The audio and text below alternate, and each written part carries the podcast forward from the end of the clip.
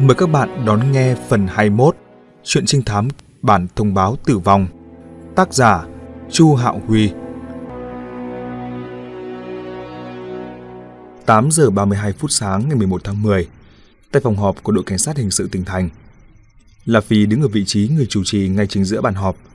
Mắt anh hơi sừng đỏ Đầu tóc cũng hơi rối. Xem ra đêm qua là một đêm khiến anh mất ngủ. Những người tham gia cuộc họp ngồi ở hai bên bàn, tuy không mệt mỏi như La Phi, nhưng vẻ mặt ai nấy đều xa dầm xuống. Các phòng họp bị bao trùm bởi một bầu không khí nặng trĩu, ngột ngạt như đang hòa vào với mưa thu và gió lạnh miên man ngoài kia. Đứng trước những chiến hữu ngày xưa của mình, La Phi không cần thiết phải nói những lời khách sáo trịnh trọng nữa. Anh đi thẳng vào chủ đề của cuộc họp lần này. Tôi đột ngột tập hợp mọi người tới đây. Nguyên nhân chỉ có một, đó là Đỗ Minh Cường đã vượt ngục trốn thoát cách đây vài tiếng đồng hồ. Những người ngồi nghe không có ai có phản ứng gì nhiều, vì thực tế là khi nhận được thông báo từ tổ chuyên án, họ đều đã biết tin Eumenides vượt ngục và đã chạy thoát. Nỗi kinh ngạc ban đầu qua đi, họ bắt đầu tập trung lực lượng để chuẩn bị nghênh đón một cuộc chiến sắp tới.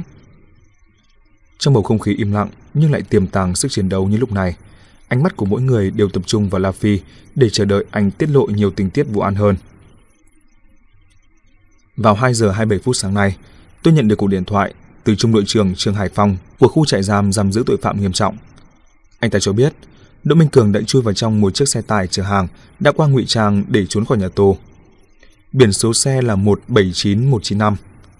Tôi lập tức bố trí lực lượng cảnh sát triển khai tìm kiếm và chặn bắt chiếc xe tải đó. Đồng thời tôi đích thân tới trường tiểu học Văn Hà, nơi con trai của trường Hải Phong ở, vì nghe anh ta nói Đỗ Minh Cường đã ra một bản thông báo tử vong. Trên đó viết tên người tù hình chính là con trai của anh ta. Trương Thiên Dương.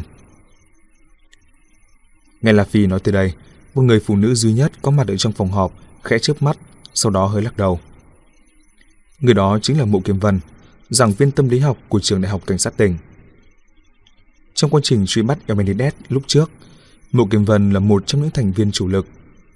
Cô tinh thông phân tích tâm lý tội phạm và đã từng phát họa thành công đặc điểm tính cách và sở thích của sát thủ Emenides. La Phi để ý tới phản ứng của Mộ Kiếm Vân. Anh hiểu tại sao đối phương lại lắc đầu như vậy.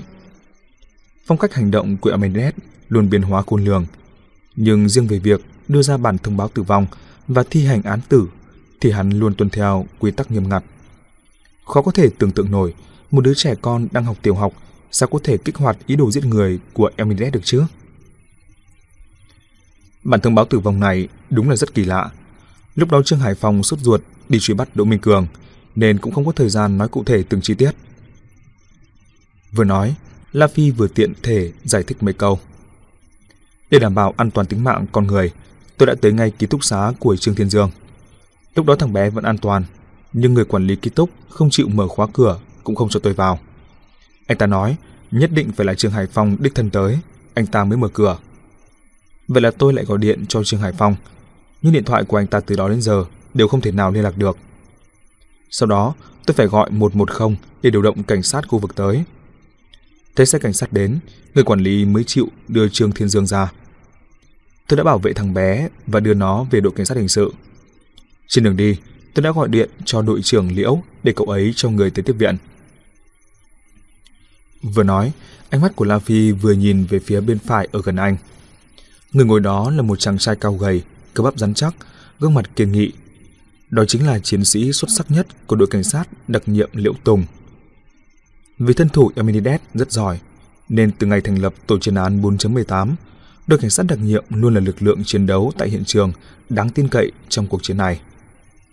Người đầu tiên gia nhập vào đại diện nhóm chỉ huy trọng tâm là đội trưởng đội cảnh sát đặc nhiệm Hùng Nguyên. Sau đó Hùng Nguyên gặp nạn trong một lần hành động, từ đó Liễu Tùng lên thay thế anh. Năm ngoái, sau khi Đỗ Minh Cường bị bắt vào tù, tổ chuyên án đã giải tán. Liễu Tùng trở về đội cảnh sát đặc nhiệm và từ đó thăng chức thành đội trưởng đội cảnh sát đặc nhiệm mới. Liễu Tùng nhìn La Phi và gật đầu đáp lại.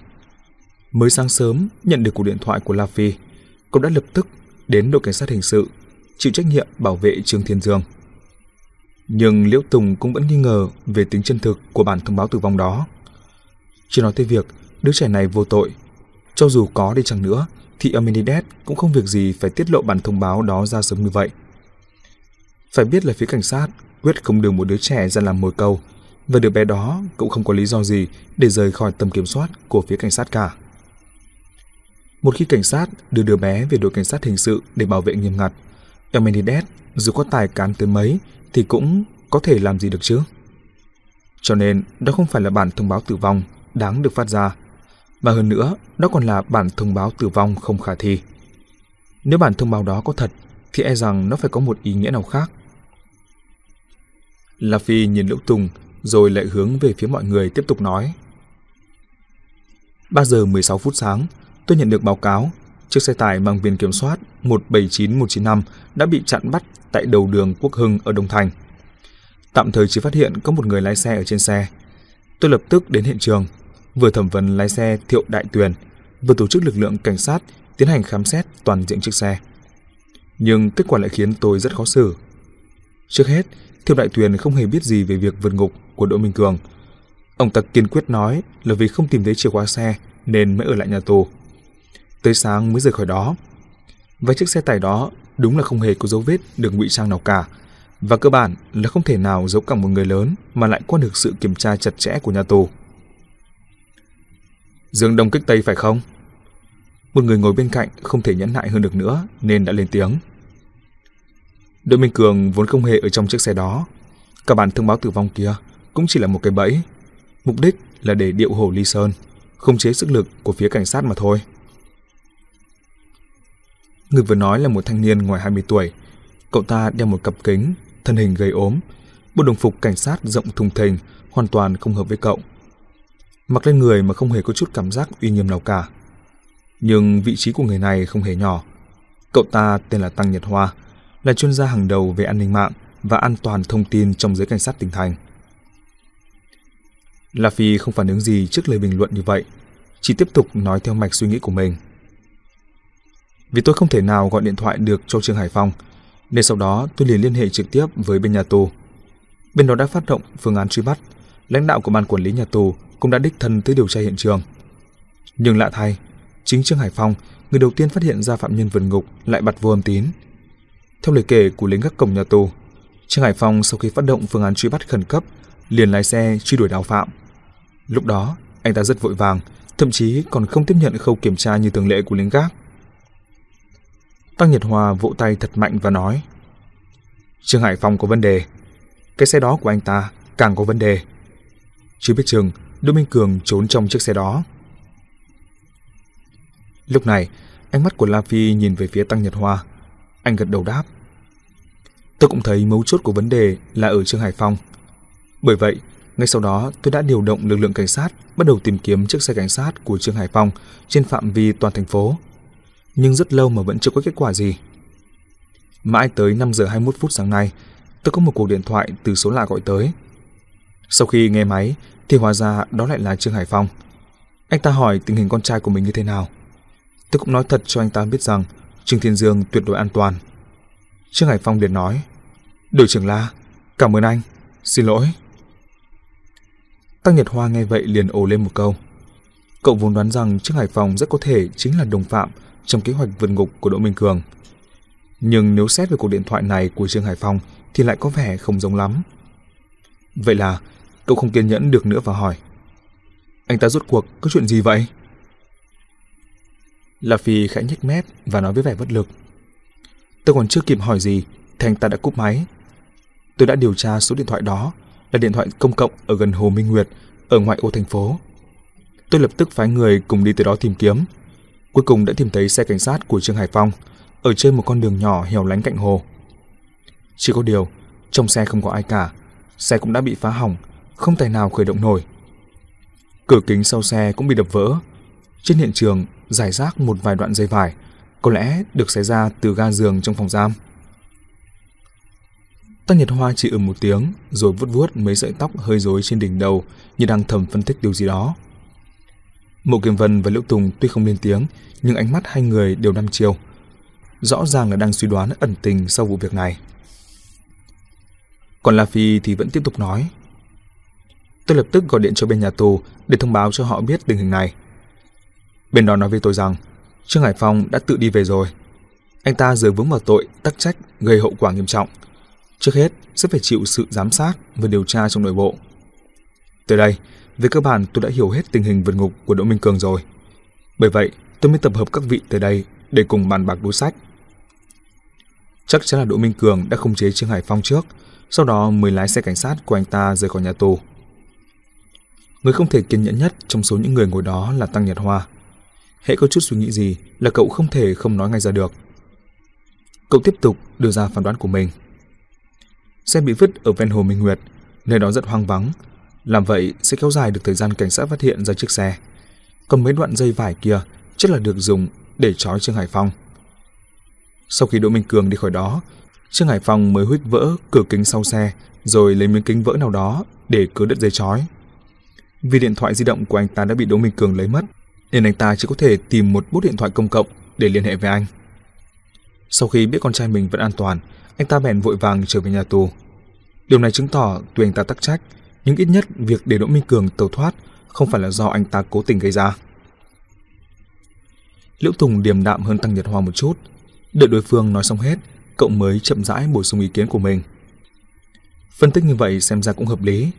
Chỉ có một điểm tôi cảm thấy hơi khó lý giải, đó là Đỗ Minh Cường làm sao có thể khống chế được Trương Hải Phong. Mộ Kiểm Vân cũng khẽ lắc đầu và nói, đúng là rất khó lý giải. Trong chuyện này tất có ẩn tình mà chỉ mình Trương Hải Phong mới biết. Yên lặng giây lát, cô lại nhìn về phía La Phi và nói, việc của phía nhà tù, chúng ta có tiện nhúng tay vào không? La Phi đáp, tôi đã phái dọn kiếm đến đó nói chuyện rồi. Dù vậy, La Phi hiểu rằng việc nhà tù có phạm nhân vượt ngục chẳng khác nào một cái bạt tai sỉ nhục đối với cả hệ thống quản lý nhà tù cả. Giờ đến cả trung đội trưởng khu trại giam cũng bị nhúng chàm. Phía nhà tù chắc chắn sẽ tiến hành điều tra nội bộ và một vài ẩn tình trong đó có thể tiết lộ ra ngoài hay không thì khó mà đoán trước được. Đột nhiên như lại nghĩ ra điều gì, Tăng Nhật Hoa giơ tay lên than vãn. Ôi dào, cái ông tài xế xe tải kia chẳng phải đang ở trong tay chúng ta sao? Tôi thấy chúng ta có thể tích cực thẩm vấn ông ta, không tìm được chìa khóa à? Ai mà tin nổi? Tôi thấy ông ta đã thông đồng với Đỗ Minh Cường, vì nếu không phải cả nhà tù đi đuổi theo chiếc xe tải đó, thì sao mà Đỗ Minh Cường thoát ra ngoài được? Liễu Tùng và Mộ Kiếm Vân cũng gật đầu, bởi họ đều cho rằng ông lái xe đó có vấn đề. Trong khi đó, La Phi chỉ khẽ nhún vai rồi nói. Tôi đã đích thân thẩm vấn Thiệu Đại Tuyền rồi. Ông ta vẫn một mực nói là làm mất chìa khóa xe, sau đó tới đêm khuya mới tìm được. Ngoài ra không biết việc gì khác. Hoặc giả chính là Đỗ Minh Cường đã lấy cắp chìa khóa của ông ta, mà cũng có thể là ông ta có mối liên hệ nào đó với Đỗ Minh Cường. Nhưng dù thế nào đi nữa, cậu cũng không thể chứng minh hành vi này của ông ta là cố tình được. Cậu cũng đừng hòng moi được tin tức gì từ miệng của ông ta. Ngô Kiếm Vân hiểu câu nói cuối cùng ấy của La Phi nên cười gượng nói.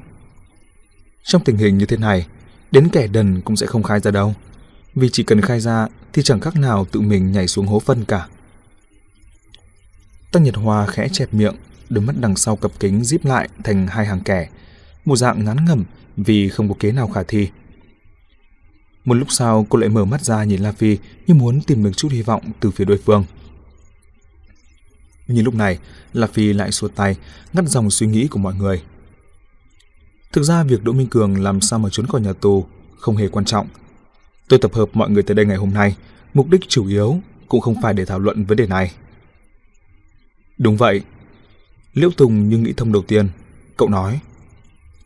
Trọng điểm mà chúng ta quan tâm đáng lẽ phải là làm thế nào để bắt được hắn. Còn việc hắn trốn thoát như thế nào thì hãy để ban quản lý nhà tù phụ trách đi. La Phi trịnh trọng đưa ra một vấn đề. Cho nên, đáng ra trước tiên chúng ta phải thảo luận tại sao Đỗ Minh Cường lại muốn vượt ngục. Sau đó anh hơi dừng lại một lát, chờ cho mọi người đều đã theo kịp mạch suy nghĩ của mình, rồi mới nói tiếp.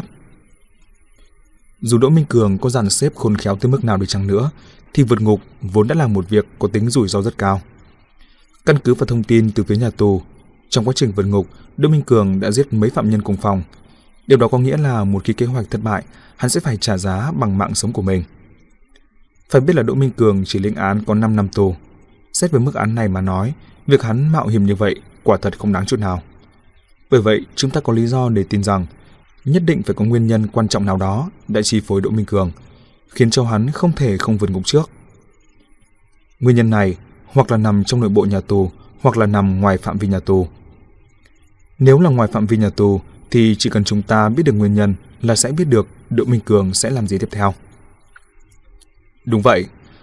Trong lòng tất cả mọi người đều đã rõ, nếu nguyên nhân hối thúc Đỗ Minh Cường vượt ngục nằm ngoài phạm vi nhà tù, thì điều đó có nghĩa là hắn vội vàng vượt ngục nhằm hoàn thành một việc gì đó. Việc này chẳng phải chính là manh mối quan trọng đang chờ phía cảnh sát tìm kiếm hay sao? Tăng Nhật Hoa đưa mắt nhìn lên trên và hỏi.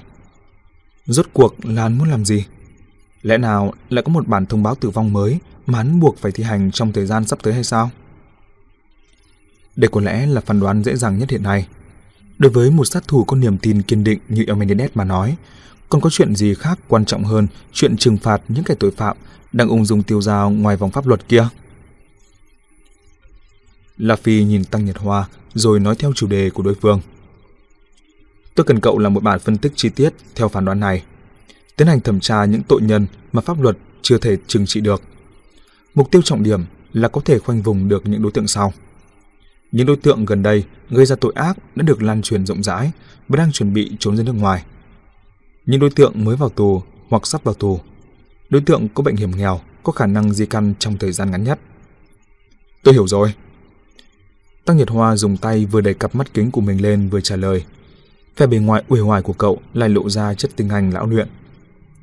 Trong vòng một ngày, tôi sẽ nộp cho anh bản báo cáo thẩm tra chi tiết. La Phi đáp lời. Rất tốt. Rồi quay sang nhìn mộ kiếm vân nói. Cô giáo mộ, cô có thể giúp phân tích sâu hơn tâm lý của Eminides, xem ngoài khả năng thi hành bản thông báo tử vong ra, còn có yếu tố bên ngoài nào có thể hối thúc hắn vội vàng vượt ngục như vậy không? Mộ kiếm vân nhíu mày đáp. Tôi nghĩ không ra. Nếu hắn đã hạ quyết tâm trở thành một sát thủ chính nghĩa, thì trên đời này còn có gì khiến cho hắn phải lưu luyến nữa đâu. Tuy Mộ Kiếm Vân không thể cho La Phi một câu trả lời có giá trị, nhưng lời nói của cô lại khiến cho anh hơi trột dạ. Vì La Phi biết rằng không phải Eminides không lưu luyến gì hết, chỉ có điều việc này không có ai biết mà thôi. Eminides mãi mãi không thể nào quên được người con gái đó. Dưới lúc bản thân lâm nguy, nhưng hắn vẫn lo gửi gắm cô ấy cho người đáng tin cậy trước. Có điều, hiện giờ người nhận lời chăm sóc cô ấy đã gặp nạn. Lẽ nào vì Eminides đã biết được thông tin đó nên mới vượt ngục để có thể tự mình chăm sóc cô ấy? Nhưng La Phi lại lập tức tự phủ định giả thiết này. Vì hiệu quả của việc vượt ngục hoàn toàn đi ngược lại với giả thiết của anh. Trước tiên, Eminides rất rõ việc La Phi sớm đã biết hắn coi trọng cô gái như thế nào. Bởi vậy, Hắn muốn tiếp xúc được với cô ấy, chắc chắn không thể qua khỏi tầm kiểm soát của La Phi. Nhưng điều đó tất nhiên cũng không có nghĩa là hắn không có cách nào qua lại với cô ấy. Bởi Eminides vào tù với thân phận Đỗ Minh Cường, sau khi hắn mãn hạn và được ra tù, thân phận này lại trở thành người thường. Dù có bị La Phi theo dõi cũng chẳng hề hấn gì. Nhưng một khi vượt ngục, Đỗ Minh Cường sẽ trở thành đào phạm trong vụ trọng án. Bởi vậy, hắn sẽ phải trốn La Phi cả đời. Điều này có nghĩa là hắn vĩnh viễn sẽ không có cơ hội để tiếp cận với cô gái đó nữa. Thế nên Elmidedes chắc chắn không phải là vì người con gái đó mà vượt ngục. Nếu vì cô gái đó, hắn nên ngoan ngoãn cải tạo trong tù, trở thành một người trong sạch mà La Phi cũng chẳng dám động tới mấy phải. Đúng lúc La Phi đang suy ngẫm, có một bóng người vội vàng chạy vào trong phòng họp. Mọi người chẳng ai bảo ai đều quay ra nhìn người đó. Cậu chính là Doãn Kiếm, trợ thủ của La Phi. La Phi không chờ đợi Doãn Kiếm mở miệng nói gì thì đã hỏi trước. Sao rồi?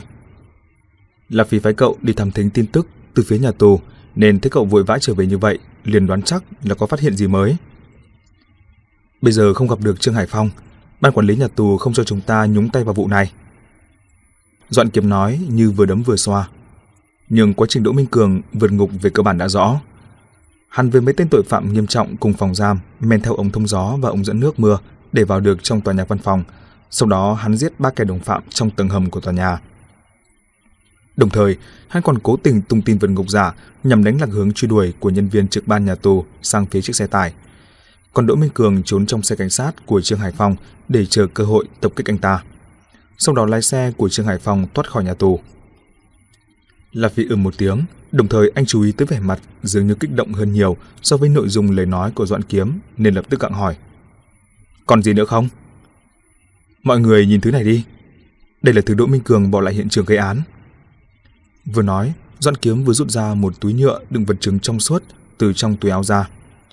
Chiếc túi đó đựng mấy mảnh giấy bìa cứng, trên đó có vết nước mưa và máu quyện vào nhau vẫn còn chưa khô. La Phi đòn lấy chiếc túi rồi nhìn qua một lượt, sau đó buột miệng nói. Bản thông báo tử vong. Dọn kiếm nuốt nước bọt cái ực và đáp.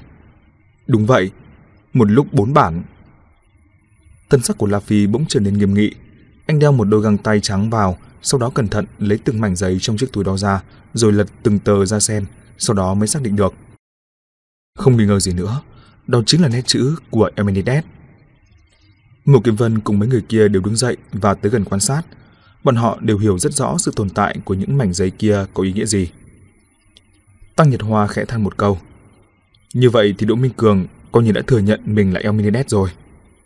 Năm ngoái, tổ chuyên án mất bao nhiêu công sức mới bắt được Đỗ Minh Cường về quy án, nhưng vì không có chứng cứ nào chứng minh được thân phận sát thủ của hắn, nên cuối cùng chỉ có thể xử hắn ngồi tù 5 năm.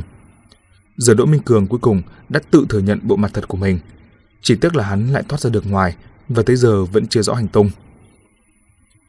Mộ Kiếm Vân nói, không cần biết là hắn có bao nhiêu thân phận hợp pháp, từ sau khi chúng ta bắt được hắn, thì hắn sẽ không còn cách nào phủ nhận mình chính là Eumenides nữa. La Phi cũng gật đầu tỏ vẻ đồng ý, nhưng anh lập tức lại nói thêm một câu với giọng tự trào. Chỉ cần hắn không cắt đứt mấy ngón tay còn lại là được. Trong lần truy bắt Đỗ Minh Cường trước đó, là vì từng có được dấu vân tay ngón giữa bàn tay trái của Emilides, nhưng Đỗ Minh Cường đã cắn đứt đầu ngón tay đó, khiến cho dấu vân tay mà La Phi có được chẳng còn ý nghĩa gì nữa. Sau đó Đỗ Minh Cường vào tù, La Phi cố ý lưu trữ tất cả dấu vân tay trên các ngón tay còn lại của hắn. Giờ mấy bản thông báo tử vong kia đã tố cáo thân phận Eminides của Đỗ Minh Cường. Hắn muốn che đậy thân phận sát thủ của mình thì buộc phải hủy tất cả các ngón tay còn lại mới được. Tăng Nhật Hoa cũng hùa vào với sự tự trào của La Phi, cười hi hi, sau đó lại nói. Vậy thì xem ra lần vượt ngục này của Đỗ Minh Cường là chuyện tốt đối với việc chúng ta kết thúc vụ án Elmenides nhỉ? Mọi người ở đó đều hiểu ý của Tăng Nhật Hoa. Nếu Đỗ Minh Cường không vượt ngục, thì chờ sau khi hắn mãn tù được thả ra, chỉ cần thay tên đổi họ trở thành một người khác, hắn vẫn có thể tiếp tục gây án. Còn cảnh sát trừ phi bắt được quả tang, nếu không cho dù có đối mặt với hắn cũng bất lực. Còn hiện giờ, cho dù Đỗ Minh Cường có thay đổi thân phận hay không, có tiếp tục gây án hay không, chỉ cần có thể bắt hắn về tổ chuyên án thì sẽ giành được phần chiến thắng trong cuộc chiến với Emenides. Xét từ góc độ này mà nói, việc Đỗ Minh Cường vượt ngục lại là việc tốt đối với tổ chuyên án. Những người khác để ý tới thân phận của mình, dù họ có nghĩ vậy cũng sẽ không nói ra. Chỉ có Tăng Nhật Hoa là phổi bò, ăn nói không che đậy thôi. La Phi bỗng trong mày, anh đặt lần lượt bốn bản thông báo tử vong lên mặt bàn rồi quan sát tỉ mỉ. Những vết máu bắn tung tóe càng khiến cho La Phi hiểu rằng việc không ngại bộc lộ thân phận Emenides chứng tỏ hành vi vượt ngục của Đỗ Minh Cường ắt hẳn phải có ý nghĩa quan trọng hơn rất nhiều. Liễu Tùng nhìn thấy bản thông báo tử vong gửi cho Trương Thiên Dương liền không nhịn được mà cất lời hỏi. Đây là thứ tội danh gì vậy? La Phi quay sang nhìn Liễu Tùng và nói cậu có thể cho các anh em đang bảo vệ Trương Thiên Dương rút lui được rồi. Eminides sẽ không động đến đứa trẻ đó đâu. Bản thông báo này hoàn toàn không được thành lập. Đó chỉ là công cụ giúp Đỗ Minh Cường vượt ngục mà thôi. Ngộ Kiếm Vân gật đầu thể hiện ý tán đồng. Đây là chiến thuật tâm lý của Đỗ Minh Cường. Trước tiên giết chết ba người bạn tù, sau đó đưa lại ra bản thông báo tử vong cho Trương Thiên Dương. Như vậy Trương Hải Phòng chắc chắn sẽ hoảng loạn rồi đột ngột hạ lệnh truy bắt. Sau đó lại bị đối phương khống chế, những điều này chẳng có gì kỳ lạ cả. Lúc này, Doãn Kiếm đột nhiên nhớ ra điều gì, cậu vội nói xen vào. Trong ba tên tội phạm nghiêm trọng ấy, có một tên bị trọng thương và vẫn còn sống. La Phi lập tức hỏi. Ồ, là ai vậy? Tên đó là Hàng Văn Trị. Doãn Kiếm vừa nói, vừa chỉ vào cái tên trên một bản thông báo tử vong. Hàng Văn Trị ư? La Phi hơi giật mình, dường như cánh cửa nào đó trong ký ức của anh ta lại chợt mở ra. Anh hỏi lại Doãn Kiếm với giọng đầy kinh ngạc. Là anh ta? Ai cơ? Doãn Kiếm hỏi lại theo bản năng, còn những người khác thì đều có vẻ không hiểu gì cả. La Phi tạm thời không giải thích ngay được, ánh mắt anh trùng xuống rồi lập tức động não suy ngẫm. Anh chợt nhớ tới người thanh niên mà anh bắt hồi đầu xuân năm nay. Tên của người đó là Hàng Văn Trị. Chàng trai đáng thương ấy bị một đứa con gái lừa hết sạch tài sản, Cuối cùng vì anh ta dùng bạo lực để đòi tiền nên đã phạm tội cướp đoạt tài sản và bắt giữ con tin. Lúc đó anh thụ lý vụ án này. Biểu hiện của đôi nam nữ kia khiến anh tin rằng giữa họ thực sự có mối quan hệ nợ nần. Chỉ có điều là hàng văn trị không có cách nào chứng thực được chuyện đó nên cũng không sao rửa sạch tội cho mình được. Từ góc độ này mà nói, hàng văn trị vào tù với nỗi oan và tù nhục vô cùng lớn và nỗi oan đó cũng tương tự cảnh ngộ năm đó của Văn Hồng Bình, bố đẻ của Emelides. Chỉ có điều, là Phi theo người cảnh sát đã nhiều năm nay nên anh đã sớm quen thuộc với thiện ác, lạnh lùng trong cuộc đời. Đối với anh mà nói, chỉ có pháp luật mới là sợi dây tiêu chuẩn có thể ràng buộc hành vi của con người. Dù La Phi hoàn toàn đồng cảm với cảnh ngộ của Hàng Văn Trị, nhưng anh vẫn phải nộp lên cơ quan điều tra những tư liệu có liên quan đến vụ án theo đúng pháp luật. Sau đó Hàng Văn Trị bị xử tù, La Phi cũng dần quên đi vụ án đó. Lúc này đây, cái tên Hàng Văn Trị bỗng dưng lại xuất hiện trong vụ án vượt ngục của Đỗ Minh Cường. Đến giờ La Phi mới biết, người thanh niên có cảnh ngộ tương tự với Văn Hồng minh lại ở cùng phòng giam với Amenides. Còn khi Đỗ Minh Cường vượt ngục, anh ta lại là người duy nhất chịu sự trừng phạt của Amenides mà lại đại nạn không chết. Tất cả những việc này lẽ nào chỉ là sự trùng hợp ngẫu nhiên? Không. Từ trước tới giờ, La Phi chưa bao giờ tin vào cái gọi là trùng hợp. Khi bất cứ một sự trùng hợp nào xảy ra, anh đều thử đi tìm mối liên hệ, tất nhiên được ẩn chứa bên trong nó. Lát sau, suy nghĩ của La Phi lập tức quay trở lại. Anh lại hỏi Doãn Kiếm. Giờ anh ta đang ở đâu? Doãn Kiếm trả lời. Chắc là đang ở trong phòng bệnh của Bệnh viện Nhân dân tỉnh. Nghe nói vừa mới cấp cứu xong. Tôi cần tư liệu chi tiết của người này. Tay La Phi gõ mạnh lên mặt bàn, sau đó anh nhìn Tăng Nhật Hoa rồi nói. Cậu đi sàng lọc hồ sơ của Hoàng Văn Trị cho tôi, bao gồm cả hoàn cảnh gia đình, sự yếu lý lịch và phải cực kỳ chi tiết. Tôi muốn biết có phải cậu ta có mối liên hệ gì đó với tập đoàn Long Vũ hay không? Tăng Nhật Hoa chỉ đáp một câu, rõ. Gương mặt cậu ta vẫn đầy hồ nghi, thực sự không thể nào nghĩ ra được chuyện này thì có liên quan gì tới tập đoàn Long Vũ. Lúc này, La Phi lại nhìn sang Doãn Kiếm và nói Cậu vẫn phải đi một chuyến nữa tới nhà tù để điều tra thật cụ thể cho tôi những biểu hiện của Hàng Văn Trị khi ở trong nhà tù. Trọng điểm bao gồm ai sắp xếp phòng giam cho anh ta, bản ghi chép những lần có người vào thăm anh ta, mối quan hệ giữa anh ta và Đỗ Minh Cường như thế nào. Doãn Kiếm nhanh nhẹn đáp rõ, rồi đứng lên đi làm nhiệm vụ ngay, mặc dù mới ngồi được có khoảng 2-3 phút còn chưa ấm chỗ. Cô Mộ, cô đi với tôi đến bệnh viện nhân dân để gặp Hàng Văn Trị một lát. Đội trưởng Liễu, cậu hãy ở lại đội cảnh sát hình sự để chờ lệnh và chuẩn bị sẵn sàng chiến đấu bất cứ lúc nào. Khi nói tới mấy câu cuối cùng này, La Phi cũng đứng dậy, lưng của anh thẳng tắp cương nghị. Những mệt mỏi trước đó dường như đã hoàn toàn bị ngọn lửa chiến đấu trong anh thiêu đốt hoàn toàn. 11 giờ 23 phút sáng, tại phòng trọng bệnh của Bệnh viện Nhân dân tỉnh, Hàng Văn Trị đã tỉnh dậy sau khi hôn mê. Anh ta cảm thấy đầu nặng trịch, cổ họng liên tục dâng lên cảm giác nóng rực, vô cùng đau đớn. Phía trên đầu anh ta treo một túi máu lớn, từng giọt máu cứ chậm chậm được truyền vào cơ thể anh ta để giành giật sự sống yếu ớt của anh ta với tử thần. Một cô y tá đến xem tình hình anh ta như thế nào, sau đó lại quay người đi khỏi phòng bệnh.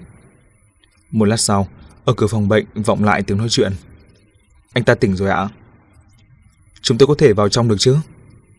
Được, nhưng các anh không được kích động anh ta, cũng đừng bắt anh ta nói nhiều quá. Tôi hiểu. Sau khi cuộc nói chuyện của họ kết thúc, tiếng bước chân di chuyển về trước giường bệnh. Đầu của hàng văn trị không thể cử động được. Anh ta chỉ có thể chờ đợi vị khách tới đúng tầm nhìn của mình một cách bị động. Trước mặt hàng văn trị là một người đàn ông trung niên mặc quần áo cảnh sát. Ngoài ra còn có thêm một cô gái nho nhã đi sau lưng anh ta. Chỉ có điều cô gái đó đứng đúng ở vị trí đường giới hạn tầm nhìn của anh nên khó có thể nhìn thấy hết toàn bộ diện mạo của cô ấy được. Hàng Văn Trị chỉ có thể nhào mắt lại, cố gắng quan sát người đàn ông cách mình gần nhất kia. Người đàn ông đó như biết được thị lực của Hàng Văn Trị không tốt nên cúi mình xuống, đưa mặt lại gần mắt anh ta rồi hỏi. Anh có nhận ra tôi không? Hàng Văn Trị bỗng nhớ lại chuyện xưa, anh ta bèn cố sức mở miệng, nói như hụt hơi. Cảnh... cảnh sát la? La Phi giơ một tay lên rồi xua tay nói.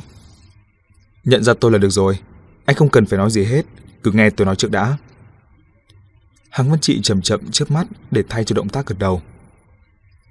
La Phi trong lòng cảm thấy nhẹ nhõm phần nào, Bởi hàng văn trị tuy bị thương nặng, nhưng việc giao tiếp giữa hai người họ không có trở ngại gì. Thế nên anh lập tức đi thẳng vào chủ đề chính.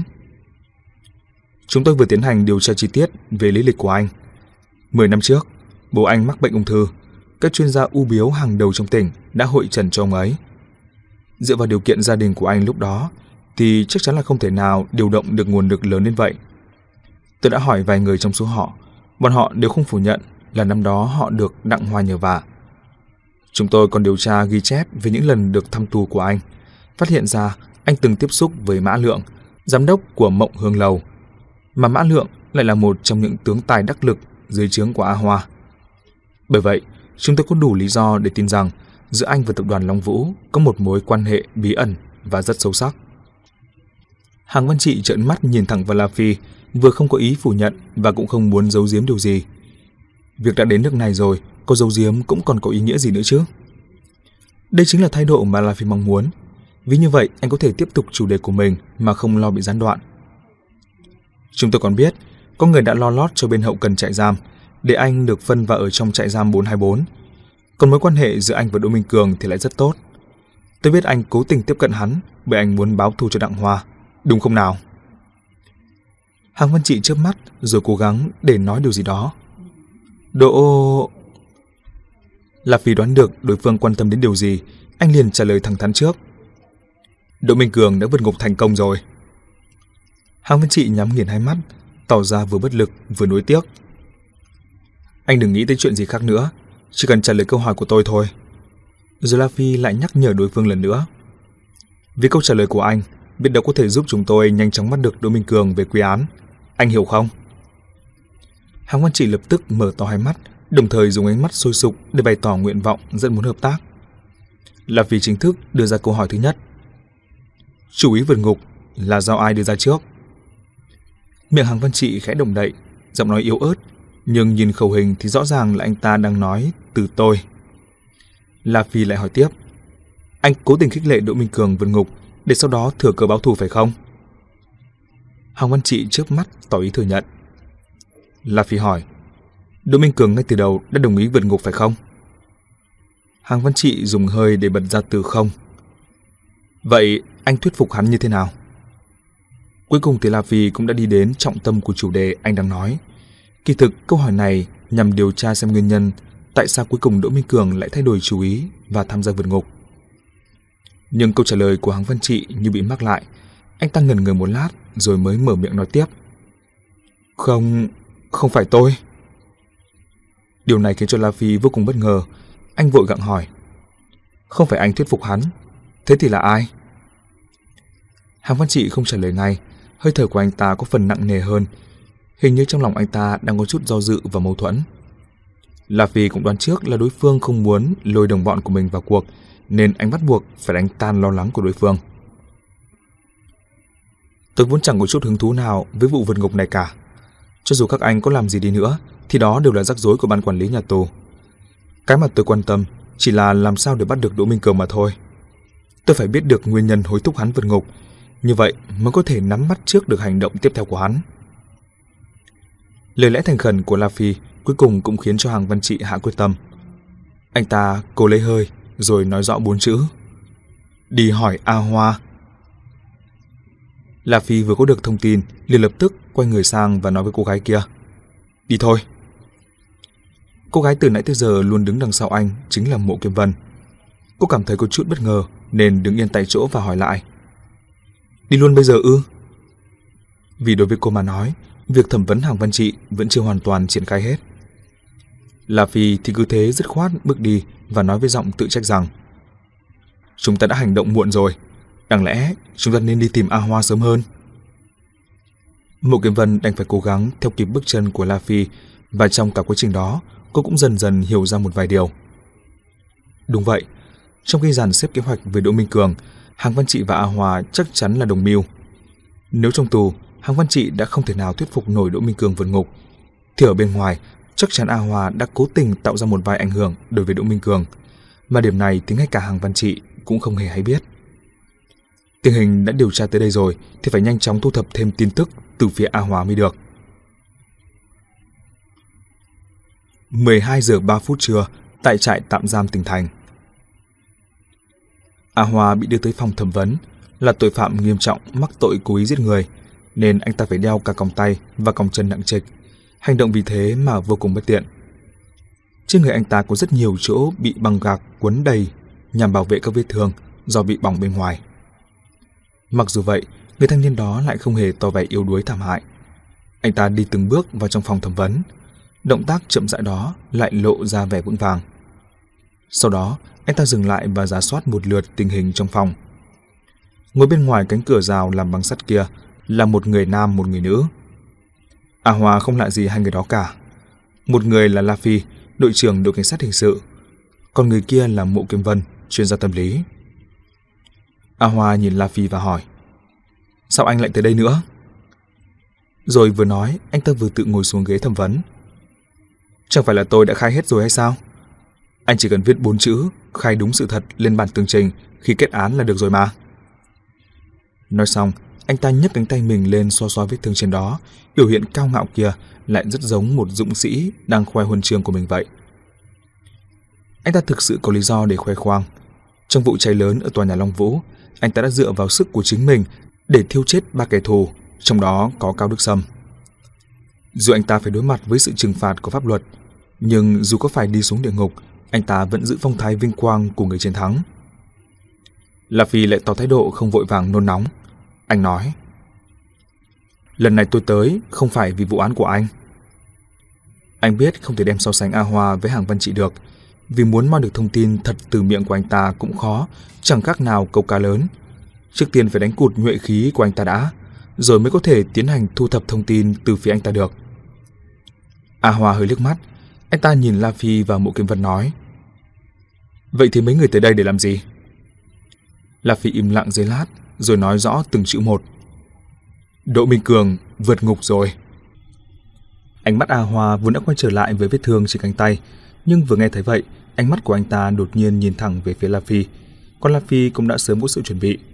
Anh nhìn thẳng vào mắt của A Hoa. Ánh nhìn ấy như chứa một chiếc móc câu vậy.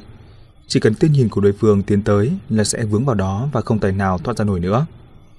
La Phi nhắc lại rõ ràng hơn nữa câu nói vừa rồi của anh. Đỗ Minh Cường đã vượt ngục rồi. Và lại bổ sung thêm một câu. Hắn còn ra tay giết hại cả ba người bạn cùng phòng giam. Trong đó có người mới vào tù cách đây nửa năm tên là Hàng Văn Trị. A Hòa khẽ nháy mắt, anh ta cố gắng để khống chế cảm xúc của mình. Cố gắng kiềm chế không cho đôi tay đang đeo còng sắt kia đập mạnh xuống ghế. Sau mấy lần hít thở một cách nặng nề, anh ta mới bình tĩnh hơn một chút, rồi hạ giọng hỏi. Ba người đó đều chết rồi sao? là phải trực tiếp nói ra suy nghĩ của A Hoa. Người anh quan tâm là hàng văn trị phải không? Anh ta chưa chết, cổ họng anh ta bị cưa rách, nhưng may mà động mạch chủ không bị thương. A Hoa thở hắt một hơi, hai ánh mắt của anh ta nhắm lại, người dựa vào thành ghế, không biết đang suy nghĩ những gì. Là phía có thể cảm nhận được tâm trạng thấp thỏm của anh ta hiện giờ. Đây cũng chính là hiệu quả mà anh đang cố gắng đạt được. Còn cá lớn kiêu ngạo kia đã từ từ bị bao vây bởi sự mệt nhọc và hoảng loạn. Nhưng La Phi vẫn còn muốn tiếp tục đả kích đối phương. Anh thất bại rồi. Kế hoạch của anh không những không thành công mà ngược lại còn bị Đỗ Minh Cường lợi dụng. Nói xong La Phi lại hỏi A Hoa với giọng chế giễu. Anh hoàn toàn không phải là đối thủ của hắn, sao lại phải làm thêm một việc vô nghĩa như vậy kia chứ? A Hoa mở mắt giận dữ nhìn đối phương rồi nói mỉa mai. Nếu nói tôi đang làm một việc thừa, thì đó cũng là do cảnh sát các anh bất tài. Thật là buồn cười. La Phi dùng ánh mắt không hề nhượng bộ để át đi khí thế của đối phương. Anh nói, Chính tay của tôi đã đeo cái còng số 8 vào tay anh. Anh có tư cách gì để nghi ngờ năng lực của tôi cơ chứ? A Hòa đúng là đã cười thật. Mới đầu anh ta chỉ cười nhạt vài tiếng. Sau đó tiếng cười dần nối với nhau thành tràng dài. Anh ta cười nghẹo cả đầu rồi nhìn xéo về phía La Phi giống như đang nhìn một kẻ tiểu nhân gian xảo vậy. Nhưng La Phi lại không hề giận dữ. Anh cứ chờ cho đối phương ngừng cười rồi mới lại hỏi với giọng lạnh lùng. Anh cười cái gì? A Hoa ngừng cao đầu hỏi lại. Anh thật sự nghĩ là cảnh sát các anh có thể bắt được tôi sao? La Phi ngửa lòng bàn tay ra rồi nhắc nhở đối phương. Đó đã là sự thật rồi đây thôi. Đó là vì tôi cố tình để mình bị các anh bắt. Có vậy các anh mới hành động chót lọt được. Còn nếu tôi không tình nguyện, các anh có cách gì để bắt được tôi? A Hoa nhếch miệng rồi lắc đầu một cách kiêu ngạo và nói. Thôi bỏ đi. Tôi chán chả buồn nói với mấy người. Dù sao mấy người cũng không hiểu. Bỗng nhiên La Phi cũng bật cười rồi gật đầu nói. Tôi hiểu. A Hoa hơi ngạc nhiên, anh ta nhắm mắt hỏi. Anh hiểu cái gì? La Phi đáp. Trước giờ anh đều không có cảnh sát chúng tôi ra gì cả. Dù là khi chúng tôi truy bắt anh hay khi tiến hành thẩm vấn anh. Lúc nào anh cũng đặt mình ở thế bề trên, giống như anh mới là kẻ có quyền sinh quyền sát trong cuộc chơi này vậy. Đối với anh mà nói, không phải là chúng tôi bắt được anh, mà là anh giúp chúng tôi được thỏa nguyện. Do anh giết chết Cao Đức Sâm ngay giữa thanh thiên bạch nhật, nên cảnh sát mới có cơ hội bắt anh. Đây như là một món quà lớn, không cần hoàn lại vậy. Bên cảnh sát chúng tôi lẽ ra phải hết lòng cảm kích anh mới phải. Vừa nói, nụ cười trên khuôn mặt của La Phi như đồng lại, khiến cho không khí trong phòng thẩm vấn bởi thế mà trở nên nặng nề hơn. A Hòa bỗng vô thức, cảm thấy chút bất an trong lòng, anh ta hơi di chuyển cơ thể theo phản xạ. Ánh mắt của La Phi vẫn luôn dán vào A Hoa, tay phải của anh ta thò vào ngăn kéo của bàn thẩm vấn. Một lát sau, anh đã lôi ra một chiếc máy cassette nhỏ gọn dạng di động rồi đẩy lên mặt bàn. A Hoa hơi ngờ ngẫn rồi cười mỉa mai. Anh Nghiêm trộm tôi à? Có cần thiết phải làm như vậy không? Bởi anh ta đã sớm khai ra hết tội giết Cao Đức Sâm của mình rồi. Thực sự không thể nào hiểu nổi đối phương tại sao còn dùng thủ đoạn đề tiện và chẳng có ý nghĩa gì như vậy nữa. La Phi cũng không giải thích gì, anh chỉ ấn nút play máy cassette, sau đó một giọng nam vang lên. Tôi là Hàn Hạo, đội trưởng đội cảnh sát hình sự tỉnh thành. Hôm nay tôi ghi lại đoạn độc thoại này để vạch trần chân tướng của một vụ huyết án sắp xảy ra. A Hòa đã quá quen thuộc với giọng nói này rồi. Đó chính là đoạn băng ghi âm Hàn Hạo dùng để vạch trần vụ án giết chết hai mạng người ở tòa nhà Long Vũ. Lúc đầu cuộn băng này bị Amenides lấy đi, sau đó không hiểu cơ duyên thế nào lại lọt vào tay của Cao Đức Sâm. Cao Đức Sâm dùng nó để uy hiếp A Hoa, ép A Hoa cuối cùng phải liều mình sống chết một phen với hắn. Khi đó vụ cháy lớn ở phòng tiệc của tòa nhà Long Vũ sớm đã thiêu rụi cuộn băng gốc thành cho rồi. Nhưng cuộn băng Cao Đức Sâm sao ra thì không hiểu thế nào lại rơi vào tay cảnh sát. A Hoa đành nhìn La Phi để chờ đợi câu trả lời từ phía anh. La Phi thấy đối phương đang lấy làm khó hiểu, liền tắt máy ghi âm đi. Anh nói, anh giết chết Lâm Hằng Cán và Mông Phương Lượng ở tòa nhà Long Vũ. Anh tưởng rằng cảnh sát không có được chứng cứ nên vốn không có cách nào đối phó với anh. Chỉ cần anh muốn thì anh sẽ có thể tự do ngoài vòng pháp luật mãi mãi. Nói từ đây, La Phi hơi dừng lại rồi giọng điệu như nặng hơn anh nói tiếp. Nhưng anh đã sai lầm. Người khống chế tình hình thực sự khi đó không phải là anh, mà là cảnh sát chúng tôi. Vì cuộn băng ghi âm này đã nằm trong tay chúng tôi từ lâu rồi. Cuộn băng mà Cao Đức Sâm lấy được thực ra do tôi cố tình để lại bản sao cho hắn. Là tôi cố tình làm vậy. Anh hiểu chưa? Sắc mặt A Hoa trở nên xấu đi. Cái đầu đang ngẩng cao cũng dần cúi xuống. Anh ta là một người thông minh nên chắc chắn không khó để hiểu được logic trong lời nói của La Phi. Im lặng hồi lâu, anh ta nhìn xuống chiếc còng trên tay mình và cười khổ não. Anh đã lợi dụng tôi. Lợi dụng tôi để đối phó với Cao Đức Sâm. La Phi trịnh trọng nói. Nhiệm vụ của tôi là trừ gian diệt ác. Một ngày tập đoàn Long Vũ, tập đoàn Cao Thị còn chưa bị diệt trừ, thì cả tỉnh thành này không được yên một ngày. Mặt A Hoa tối sầm lại, câm lặng không nói nên lời. Anh ta vốn tưởng rằng mình sẽ không chế được tất cả mọi thứ. Giết chết Cao Đức Sâm là một màn quá ngoạn mục. Thấy mình mới là nhân vật chính trong vở kịch đó. Phía cảnh sát ư. Chẳng qua cũng chỉ là mấy vai phụ truyền đi nhặt nhạnh chiến lợi phẩm sau chiến tranh mà thôi. Nhưng giờ thì khác. Anh ta biết mình đã sai lầm. Trong vở kịch hoành tráng ấy, anh ta chỉ là một diễn viên. Tất cả hành vi của anh ta đều theo chỉ thị của đạo diễn. Còn tên đạo diễn đang thao túng tất cả mọi cục diện lại chính là người đàn ông đang ngồi trước mặt anh ta giờ phút này đây. La Phi vẫn tiếp tục tung hỏa lực để ra đòn cuối cùng hạ gục đối phương. Những chuyện anh không biết thực ra còn rất nhiều. La Phi khẽ thở dài và hỏi. Anh tưởng rằng giết được Cao Đức Sâm là đã báo thù được cho Minh Minh hay sao? Câu nói này chạm đúng vào nỗi đau của A Hoa. Anh ta đột nhiên ngẩng đầu lên và hỏi rất nhạy cảm. Anh có ý gì? La Phi đáp. Người ra tay với Minh Minh là kẻ khác. Cái đó đã để lại bằng chứng thép tại hiện trường. Anh tự xem đi. Vừa nói, La vừa lấy chiếc túi đựng vật chứng từ trong túi áo ra, rồi đưa cho cảnh sát vũ trang chịu trách nhiệm áp giải và giám sát A Hoa. Viên cảnh sát bày túi đựng vật chứng ra trước mặt A Hoa.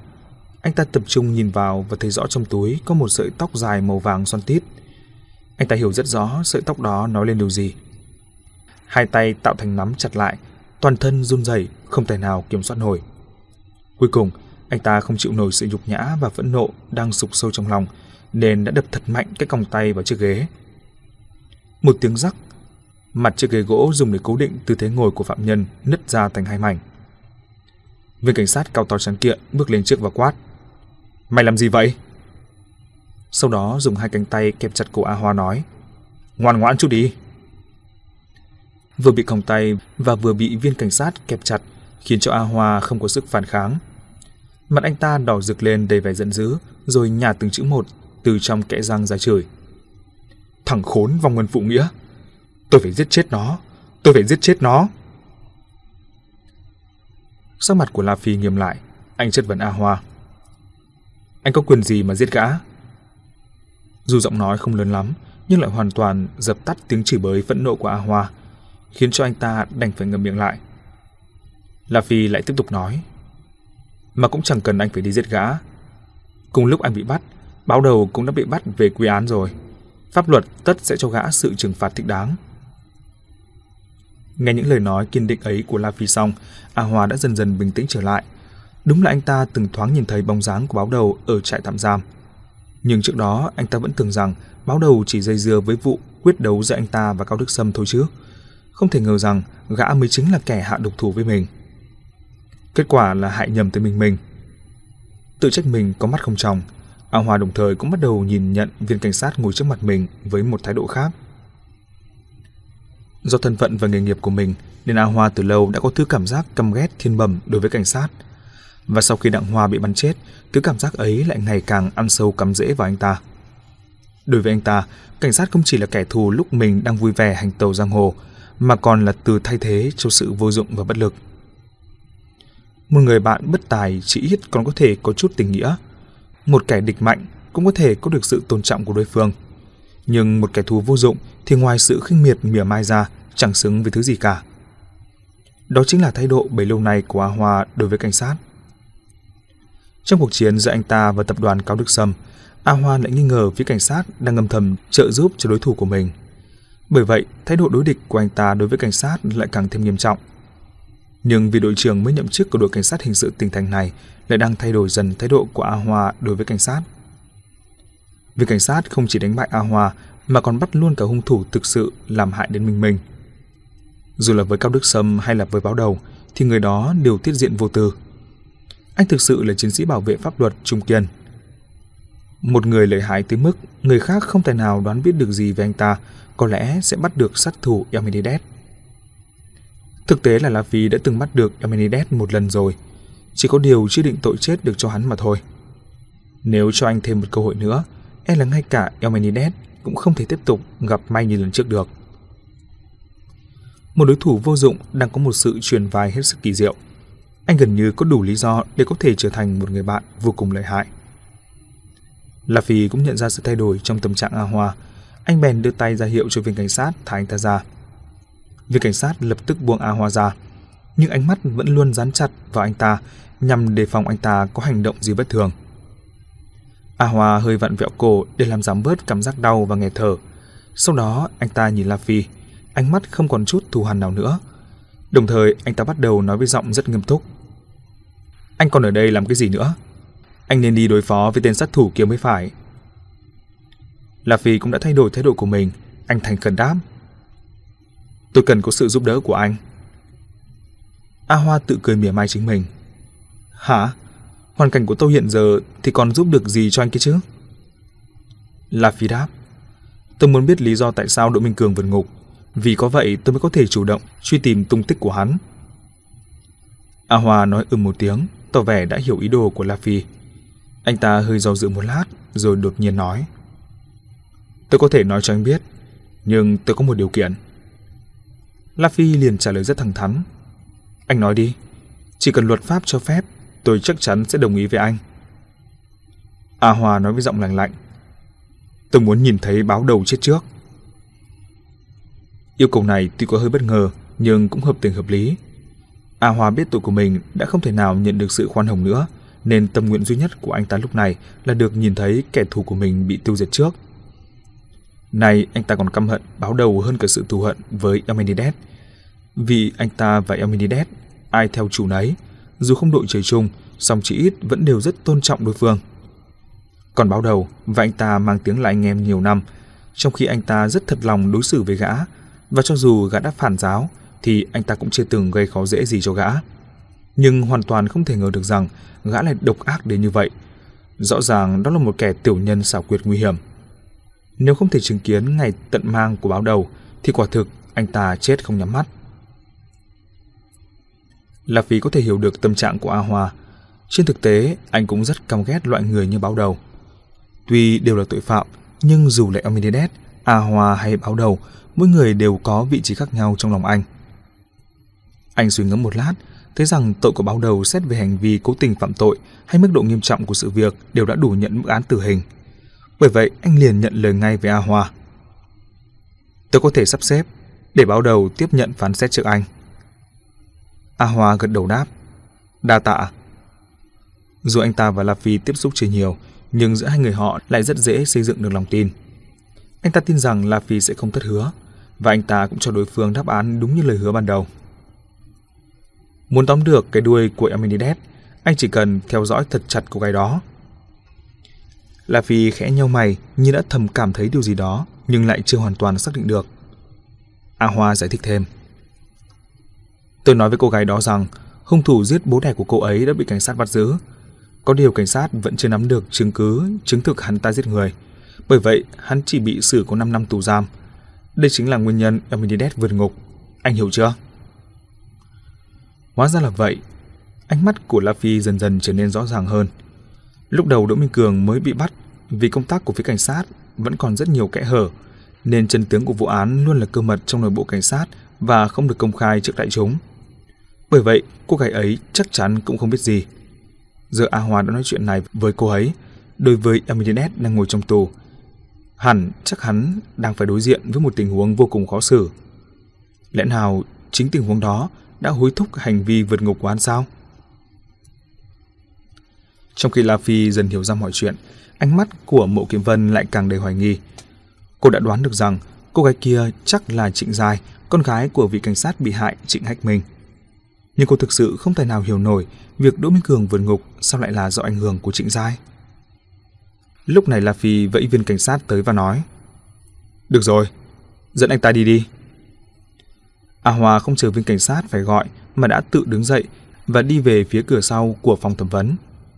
Khi tới cửa, anh ta bỗng dừng lại quay đầu nhìn La Phi và nói Chờ cho tới ngày anh bắt được hắn, hãy tới mộ đốt tờ giấy thông báo cho tôi nhé. La Phi không nói gì mà chỉ gật đầu đáp lại. A Hoa cười lớn rồi quay người rời khỏi đó, dường như trong lòng anh đã không còn vướng mắc gì nữa. Chưa đợi cho A Hoa và viên cảnh sát kia đi khỏi, Mộ Kim Vân đã không thể kiên nhẫn hơn được nữa. Lông mày dựng lên, cô vội hỏi La Phi. Đội trưởng La, có phải anh còn điều gì giống mọi người không? La Phi thành thật thừa nhận trước. Đúng là có. Nhưng khi tôi gọi cô cùng tới đây, nghĩa là tôi đã không muốn giấu cô nữa rồi. Một Kim Vân không biết phải làm sao, đành bĩu môi và nói. Thế thì anh nói đi. Tuy cô rất không vừa ý về cái kiểu luôn tự cho là mình đúng và luôn muốn tự thâu tóm mọi việc của La Phi, nhưng đó chính là tính cách cứng cỏi của anh, chẳng ai có thể thay đổi được. La Phi chỉ vào cái máy ghi âm đặt trên bàn và nói Vậy thì tôi sẽ nói về cuộn băng ghi âm này trước. La Phi vừa nói, Mộ Kiếm Vân đã ngắt lời anh. Việc này không cần anh phải nói, tôi đã biết rồi. La Phi cảm thấy hơi kỳ lạ. Cô biết rồi. Cô biết gì nào? Tôi biết vì sao anh đã có được cuộn băng ghi âm từ trước rồi, nhưng lại không chịu đưa ra để bắt A Hoa về quy án. Mộ Kiếm Vân nhìn La Phi như vừa cười, vừa không và nói với vẻ rất chắc chắn. La Phi bật cười một tiếng, anh ngồi khoanh tay không nói gì, tỏ thái độ nguyện lắng nghe như đang cố ý thử tài đối phương vậy. Mộ Kiếm Vân bèn ghé khuôn mặt xinh đẹp lại gần bên tai La Phi, cố tình tỏ ra bí hiểm, cô nói. Vì cuộn băng ghi âm đó vốn là giả. Câu nói này như nói trúng tim của La Phi vậy, anh đột ngột nhìn Mộ Kiếm Vân. thân sắc có chút lung túng, giống như học sinh đang quay cóp bị giáo viên bắt được tại chỗ vậy. Mộ Kiếm Vân thấy La Phi hoảng hốt như vậy liền cười lên sung sướng. La Phi cứ thế nhìn chăm chăm Mộ Kiếm Vân chừng 2-3 giây, sau đó biết chắc không phải là đối phương cố tình hù dọa mình, anh bèn hỏi một cách khổ sở. Làm sao mà cô nghe ra vậy? Cuộn băng này có sơ hở gì à? Vừa hỏi, anh vừa không chờ Mộ Kiếm Vân trả lời, vội tu lại cuộn băng, định nghe lại từ đầu nội dung vừa rồi một lần nữa. Nhưng Mộ Kiếm Vân đã đưa tay ra chắn nút play của máy để ngăn hành động của La Phi lại. Cô cười nói, Được rồi, anh cũng đừng tự hù dọa mình nữa. Cuộn băng anh thiết kế hoàn toàn không có chút sơ hở nào cả. La Phi nhíu mày thật chặt và như tự nói với mình. Vậy thì tại sao? Mộ Kim Vân cũng không nỡ dày vò anh thêm nữa. Cuối cùng cô cũng trả lời thẳng thắn. Là Tăng Nhật Hoa nói cho tôi biết đấy. Anh ấy không giống anh đâu. Anh ấy không thể nào giống nổi chuyện gì trong lòng được. La Phi chợt bừng tỉnh rồi lắc đầu nói với giọng khổ sở. Cái tên tiểu tử này. Cuốn băng ghiêm đó đúng là làm giả mạo mà người thực hiện chính là cao thủ máy tính Tăng Nhật Hoa.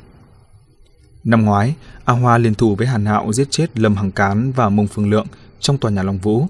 Vụ án này chúng làm chót lọt, không chút kẽ hở, rồi đổ tội cho Elmenides. Tuy là Phi đã nhìn rõ được thủ pháp của A Hoa, nhưng khổ nỗi Hàn Hạo đã chết nên không có người làm chứng trực tiếp. Sau đó phía cảnh sát biết được Hàn Hạo có giữ lại một cuộn băng ghi âm để vạch tội A Hoa, nhưng lại đến chậm một bước. Cuộn băng đã bị Elmenides lấy đi trước. Sau khi Elmenides vào tù, La Phi đã từng nhiều lần khuyên nhủ hắn, hy vọng hắn có thể giao nộp cuộn băng đó cho phía cảnh sát để A Hoa chịu sự trừng phạt của pháp luật. Có điều Elmenides vẫn án binh bất động. Mãi cho tới khi La Phi phát hiện ra A Hoa đang chăm sóc cho Trịnh dài anh mới nhận ra rằng Elmenides và A Hòa đã có thỏa thuận với nhau từ trước. Điều này có nghĩa là phía cảnh sát đã không còn khả năng tìm được điểm mấu chốt trong vụ án A Hoa từ phía Elmenides nữa. Lúc đó, cuộc chiến giữa A Hoa và Cao Đức Sâm ngày một khốc liệt và đã trở thành mối họa lớn cho trị an của cả tỉnh thành. Là vì nóng lòng muốn diệt trừ hai thế lực tà ác này, nhưng anh lại lo lắng rằng trong bối cảnh cân bằng trước mắt, nếu phía cảnh sát không dốc toàn lực để diệt trừ cái ác thì sẽ rất dễ bị một trong hai thế lực đó lợi dụng và trở thành đồng bọn giúp chúng trấn áp thế lực còn lại. Trong cuộc đọ sức ba bên này, La Phi không muốn trở thành trai cò mà muốn thành ngư ông đắc lợi. Thế là ông bắt đầu lập mưu xem có thể mượn một sức mạnh nào đó để phá tan cục diện rằng co khốc liệt giữa A Hoa và Cao Đức Sâm hay không. Tốt nhất có thể khiến cho hai bên tiến tới nước quyết sống mái một phen. Sau đó phía cảnh sát sẽ có thể danh chính ngôn thuận đứng ra thanh toán nốt tàn cuộc.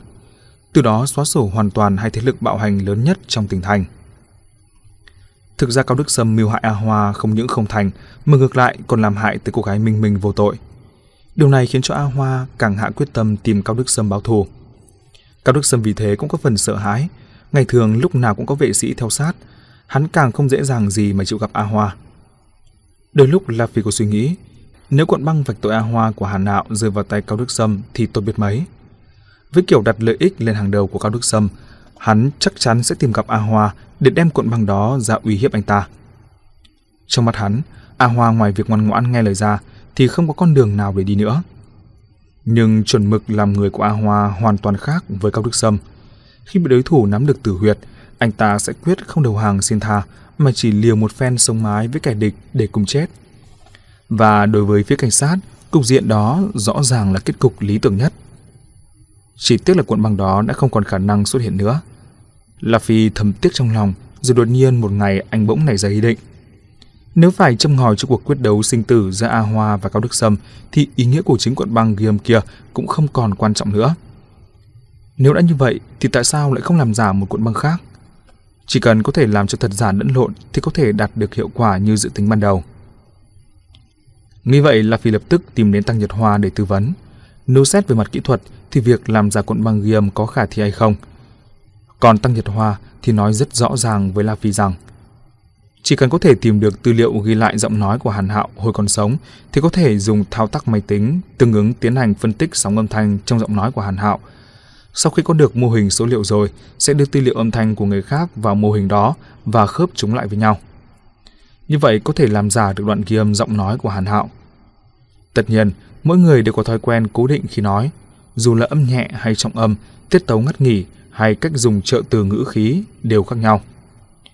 Bởi vậy, dù có tiến hành mô phỏng rất hoàn hảo, đối với âm điệu thì đoạn ghi âm làm giả cũng không thể nào qua mắt được khâu giám định nghiêm ngặt của bên tư pháp. Có điều nếu chỉ dùng để lừa người bình thường thì cũng đã thừa khả năng rồi. Hàn Hạo là đội trưởng cũ của đội cảnh sát hình sự tỉnh thành nên từng để lại rất nhiều tư liệu âm thanh trong các cuộc họp hay hội nghị. La Phi đưa các tư liệu đó cho Tăng Nhật Hoa. Hai người cùng bắt tay vào việc làm giả đoạn ghi âm. Thực ra, người đọc đoạn tự bạch đó chính là La Phi.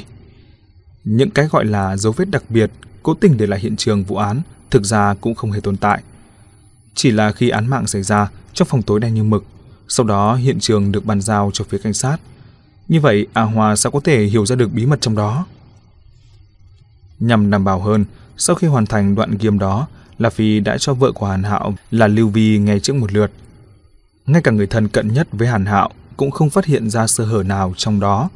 Bởi vậy, La Phi mới tin tưởng 100% rằng vấn đề cần suy nghĩ tiếp là làm thế nào để đưa cuộn băng này tới tay Cao Đức Sâm mà không để lại dấu vết gì. La Phi phải dọn kiếm đi tìm một trợ thủ thích hợp. Họ đã nhắm trúng mấy tay chân cấp thấp nhất của tập đoàn Cao Đức Sâm trong phạm vi cai quản của đồn cảnh sát Lâm Giang. Hôm ấy dọn kiếm đột nhập vào căn nhà cho thuê của bọn chúng, nhưng không phải để tìm đồ mà để tặng đồ. Cậu nhét cuộn băng ghiêm vào trong tủ chứa đồ tạp vặt. Sau đó, La Phi, dọn kiếm và trưởng đồn du của đồn cảnh sát Lâm Giang cùng diễn một màn kịch hay. Nghe nói chân tay của thuộc hạ mình đang bị đội cảnh sát hình sự tỉnh thành theo dõi, Chủ tịch Hoàng của hộp đêm Tinh Đô lập tức thăm dò tin tức từ phía trưởng đồn du. Và thông tin này nhanh chóng được truyền tới tai của Cao Đức Sâm. Vì người nhà của Mông Phương Lượng đã từng được nghe cuộn băng ghiêm do Hàn Hạo để lại, nên việc A Hoa mưu sát hai vị phó chủ tịch tập đoàn Long Vũ sớm đã được lan truyền trong giới giang hồ. Bởi vậy, vừa nghe nói đội cảnh sát hình sự đang muốn tìm một thứ đồ có liên quan tới vụ án mạng đó, Cao Đức Sâm đã tức tốc xuất phát và đã tìm được cuộn băng đó trước bên cảnh sát. Lúc đó hắn vui mừng như phát điên lên, tưởng rằng đã có được vũ khí xoay chuyển tình thế cuộc chiến trong tay. Nhưng hắn sao có thể biết được đó thực sự là một bức thiệp mời hắn tới thẳng địa ngục. Những sự việc tiếp diễn sau đó giống hệt như là phi dự tính. Sau khi bị Cao Đức Sâm uy hiếp, A Hòa không hề do dự mà hạ quyết tâm cùng sống chết một phen với hắn. Anh ta đơn thường độc mã tới dự tiệc, đã hoàn thành việc thích sát Cao Đức Sâm trong hoàn cảnh tưởng như không thể nào thực hiện nổi. Khi đó anh ta đã nghe một lượt toàn bộ đoạn băng ghi âm, nên giờ mới hoàn toàn không nghi ngờ gì về cuộn băng của La Phi cả. Điều này không chỉ nhờ vào tài năng mô phỏng âm thanh tài tình của Tăng Nhật Hoa, mà còn do La Phi nắm rất rõ nội dung đoạn ghi âm nữa. A Hoa không thể nào ngờ được rằng, ngoại trừ anh ta và Nạo ra còn có người khác hiểu rõ từng chi tiết về kế hoạch giết chóc đó của mình như vậy. La Phi dựa vào việc phân tích bóc tách và khôi phục vô cùng tinh tế từng chi tiết vụ án mới khiến cho A Hoa không thể không tin tưởng rằng đoạn tự bạch đó chắc chắn là do chính miệng của Hàn Hạo nói ra. Sau khi nhận được tin báo án từ phía bộ phận quản lý vật tư của tòa nhà Long Vũ, La Phi lập tức tới hiện trường cùng với lực lượng cảnh sát hình sự không chỉ bắt A Hoa, anh còn bắt luôn cả báo đầu, kẻ có dính líu tới vụ gây nổ ở chung cư A Hoa sống về quy ẩn. Hai thế lực ác bá lớn nhất trong tỉnh thành bỗng chốc như rắn không đầu, nên nhanh chóng rơi vào tình trạng hỗn loạn sắp sụp đổ. Mưu kế một mũi tên trúng hai đích này của La Phi đã thành công rực rỡ, nhưng việc dùng chứng cứ giả để dẫn dụ cuộc tàn sát lẫn nhau giữa hai tập đoàn ác bá trong tỉnh thành, nếu bị rêu rao ra ngoài thì ít nhiều cũng không được ổn thỏa cho lắm. Vì thế ngoại trừ ít người trực tiếp tham gia vào vụ này, không một ai biết nội tình sự việc. Vừa rồi một Kim Vân nói cuộn băng ghi âm là giả, khiến cho La Phi tưởng rằng nội dung đoạn băng có sơ hở nên không khỏi lo sợ. Giờ biết được, hóa ra là do Tăng Nhật Hoa để lộ thông tin nên anh mới nhẹ nhõm hẳn. Khi nói câu than thở, cái tên tiểu tử này, La Phi lại hỏi Mộ Kiếm Vân. Cậu ta nói cho cô biết từ bao giờ vậy? Mộ Kiếm Vân trả lời, chính vào ngày A Hoa bị bắt, cậu ta vừa nghe được thông tin đã gọi điện cho tôi, còn dương dương tự đắc rồi tự khen mình nữa. La Phi cười khi một tiếng và nói, vậy thì được. Cũng coi như là cậu ta sau khi hoàn thành kế hoạch rồi mới khoe khoang với người đẹp. Nếu không sau này có nhiệm vụ bí mật nào, chắc anh cũng không dám dùng tới cậu ta nữa. Mộ Kiếm Vân dường như không hứng thú gì với chuyện này nữa, nên lập tức chuyển chủ đề và hỏi. Được rồi, nói chuyện khác đi. Chuyện cô gái kia là thế nào? La Phi dường như thở dài nhưng lại không hề phát hiện ra tiếng. Anh nhìn cô và nói. Thực ra đối với việc này, có lẽ cô còn hiểu nhiều hơn tôi.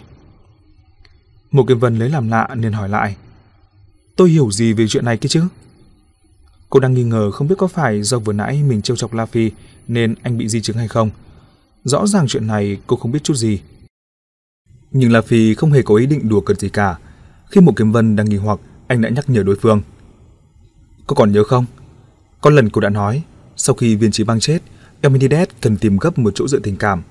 Khả năng cao là hắn sẽ tìm tới một cô gái yếu đuối, yếu đuối tới mức không thể làm tổn thương tới hắn. Và cô gái này tốt nhất là có hoàn cảnh tương đồng với hắn. Như vậy, Eminides mới có mong muốn tiếp cận đối phương. Họ có thể có được tiếng nói chung, từ đó dần nảy sinh tình cảm. Mộ Kiếm Vân hơi ngẩn người ra, cô lập tức nhận ra một điều. Lẽ nào hắn đã tìm tới Trịnh Giai? La Phi gật đầu đáp. Trịnh Giai sang Mỹ để làm phẫu thuật, thực ra đều do một tay Eminides sắp xếp. Hắn dùng cuộn băng ghi âm đã cướp được để làm cuộc trao đổi, giao phó nhiệm vụ chăm sóc Trịnh Giai cho A Hoa. Tình tiết này quả thực quá bất ngờ. Mộ Kiếm Vân thốt lên. Trời ơi! Cô chỉ biết dùng cách bình thường nhất thế này để bày tỏ cảm xúc. Sau đó cô trừng mắt nhìn La Phi và nói. Một việc lớn như thế này mà anh lại luôn giấu tôi. La Phi đáp với giọng lấy lòng. Chẳng phải giờ tôi đã nói cho cô biết rồi sao? Ngoài cô ra, tôi chưa hề nói cho bất cứ ai biết đâu. Vì Trịnh Dài vẫn chưa biết hắn chính là hung thủ đã giết hại bố đẻ của mình, nên nếu sự việc này bị phơi bày ra, cô gái đáng thương đó chắc chắn sẽ phải chịu sự tổn thương quá lớn. Biết mình là người duy nhất mà La Phi tin tưởng, sắc mặt Mộ Kiếm Vân cũng vui lên nhiều. Cô bắt đầu suy ngẫm sâu hơn về việc này. Một loạt các dấu hỏi đang nhảy ra khỏi đầu cô. Vậy hiện giờ hai người họ là như thế nào với nhau? Lúc đầu làm sao mà anh phát hiện được? Sau khi phát hiện ra, sao anh không nhân cơ hội đó để tóm gọn hắn? La Phi lần lượt trả lời.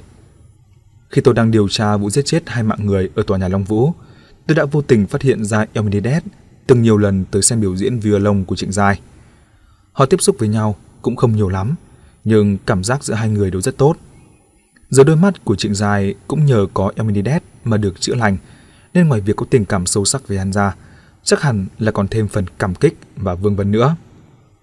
Còn về việc cô hỏi tại sao tôi lại không nhân cơ hội đó mà tóm gọn Elmenides. Cô quên rồi sao? Lúc đó Elmenides đã thay đổi thân phận thành Đỗ Minh Cường và vào trong nội bộ tổ chuyên án. Sau khi hắn rời khỏi tổ chuyên án, tôi luôn theo dõi hắn, mãi cho tới khi tận tay bắt được hắn. Mục Kim Vân vừa nghe vừa gật đầu tỏ vẻ đã hiểu. Chờ cho La Phi nói xong, cô mới khẽ than một câu. Thật đáng tiếc. Nếu chúng ta biết Trịnh Hách Minh có một cô con gái mù cả hai mắt, thì có lẽ đã sớm tóm được đuôi của Eminides rồi. La Phi một tiếng tỏ ý tan đồng.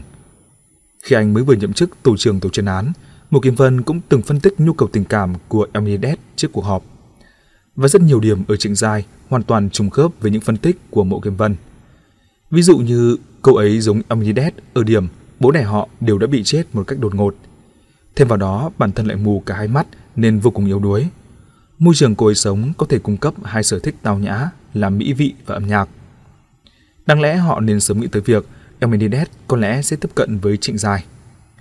Chỉ có điều, La Phi và Mộ Kiếm Vân khi ấy không hiểu rõ lắm về hoàn cảnh gia đình của Trịnh Hách Minh, nên tiếc là đã bỏ qua manh mối đó. Lúc này, Mộ Kiếm Vân lại tiếp tục cảm khái. Xem ra viên chỉ bang cũng có phần sơ suất. Anh ta để cho đệ tử ruột của mình đi giết Trịnh Hách Minh thì lẽ ra phải cắt đứt hoàn toàn sợi dây tình cảm giống như người bình thường của đệ tử mình, để cho hắn có thể toàn tâm toàn ý trở thành sát thủ Eumenides thế hệ mới – nhưng chính sự tồn tại của Trịnh Giai đã khiến cho hiệu quả thực tế đi ngược lại với dự tính của anh ta. Theo quan điểm của viên trí bang, Eumenides sẽ vĩnh viễn phải cùng lúc đối phó với hai thế lực đối lập nhau. Một bên là các loại tội phạm mà luật pháp không có cách nào trừng trị chúng, và một bên là phía cảnh sát. Nếu nói tội phạm là hắc đạo, thì cảnh sát là bạch đạo. Như vậy, cả đời Eumenides sẽ phải sống trong vùng tối mà hắc bạch lưỡng đạo đều không thể dung túng cho ăn được. Đối với kẻ tự xưng là người thực thi sự trừng phạt như Eumenides mà nói, khi đối diện với bọn tội phạm, hắn sẽ không hề nương tay. Nhưng khi đối diện với phía cảnh sát, trong lòng hắn chắc chắn sẽ nảy sinh vướng mắc về mặt tâm lý. Vì cảnh sát cũng là những người chấp pháp chính nghĩa, nên xét về mặt tình cảm thì Eumenides không thể tàn sát họ. Thế nhưng cảnh sát thì ngược lại, khi đối mặt với hắn, họ luôn không chút nhân nhượng. Tình hình này nếu cứ thế duy trì mãi, thì một khi hắn phải quyết chiến sinh tử với cảnh sát, Eumenides sẽ ở vào thế yếu, vô cùng nguy hiểm. Từng xuất thân từ một cảnh sát, sau đó quy y thành Eumenides, viên trí bang hiểu rất rõ sự khác biệt về tâm lý giữa mình và phía cảnh sát. Khi anh ta đặt chân vào con đường trở thành Eumenides, anh ta đã hạ quyết tâm sẽ cắt đứt tình cảm với phía cảnh sát. Anh ta chọn Mạnh Vân làm vật hy sinh. Sau khi Mạnh Vân chết thảm trong vụ nổ đó, không chỉ lập trường của viên trí bang và phía cảnh sát hoàn toàn đối lập với nhau, mà về mặt tình cảm cũng không còn có thể trở lại được như trước nữa. 18 năm sau, viên trí bang dốc sức nuôi dạy đệ tử ruột của mình để kế thừa sự nghiệp làm Elminides còn giang dở của anh ta. Viên trí bang biết rằng học trò của mình về kỹ năng thì đã điều luyện tới mức không còn gì phải lo lắng nữa. Nhưng về mặt tâm lý tình cảm thì vẫn thiếu sự rèn luyện và cọ sát. Bởi vậy anh ta mới giao cho hắn nhiệm vụ đầu tiên trong đời, đó là giết Trịnh Hách Minh, viên cảnh sát già vẫn luôn theo dõi Elmenides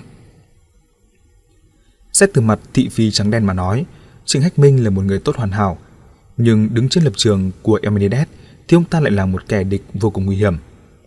Vậy nên viên trí bang phải để học trò của mình hiểu được rằng người tốt và kẻ thù của mình có thể cùng là một người. Bởi vậy là một sát thủ thì buộc phải giữ vững lập trường và loại bỏ triệt để thứ tình cảm thường tình đó. Người thanh niên đó nghe theo lời của thầy, hắn đã giết chết Trịnh Hách Minh và còn để lại ở hiện trường một vài thông tin sai lệch nhằm đánh lạc hướng phán đoán của cảnh sát. Viên chỉ bang tin rằng sau khi trải qua cuộc chiến này, phòng tuyến tâm lý của học trò mình sẽ vững vàng như sắt thép. Tất cả kẻ thù đều không có cách nào dùng tình cảm để làm hại tới hắn được. Nhưng viên chỉ bang không thể nào ngờ tới một cô gái lại có thể bước vào cuộc sống của học trò ông ta từ khe hở khó tìm ra nhất. Hiện giờ đã không thể lý giải được tại sao người thanh niên kia lại chú ý tới cô gái ấy.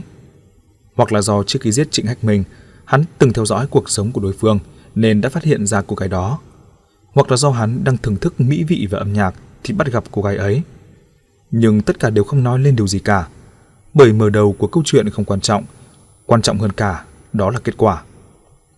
Viên chỉ bằng phát hiện ra đệ tử của mình có quan lại với cô gái ấy, anh ta liền nhận ra ngay rằng nhiệm vụ giết người đó không những đã không thể cắt đứt sợi dây tình cảm của hắn, mà trái lại còn tạo ra một kẽ hở nguy hiểm trong tâm hồn hắn. Tình cảm một khi đã nảy sinh sẽ không thể nào kìm nén nổi, giống như mầm xuân mới đâm chồi vậy. Dù có là tảng đá nặng tới mấy, cũng không thể nào ngăn nổi cây cỏ nhỏ bé sinh sôi nảy nở. Viên chỉ bang hiểu rõ đạo lý đó, nên anh ta mới không trực tiếp can thiệp vào mối quan hệ giữa hai người họ. Anh ta chỉ đưa cuộn băng ghiêm kể lại chân tướng của vụ án ngày 30 tháng 1 cho cô gái kia. Anh ta muốn để cho học trò của mình tự quyết định. Nhưng chuyện xảy ra sau đó gần như đã chứng minh rằng hành động cứu vãn của viên trí bang đã có hiệu quả.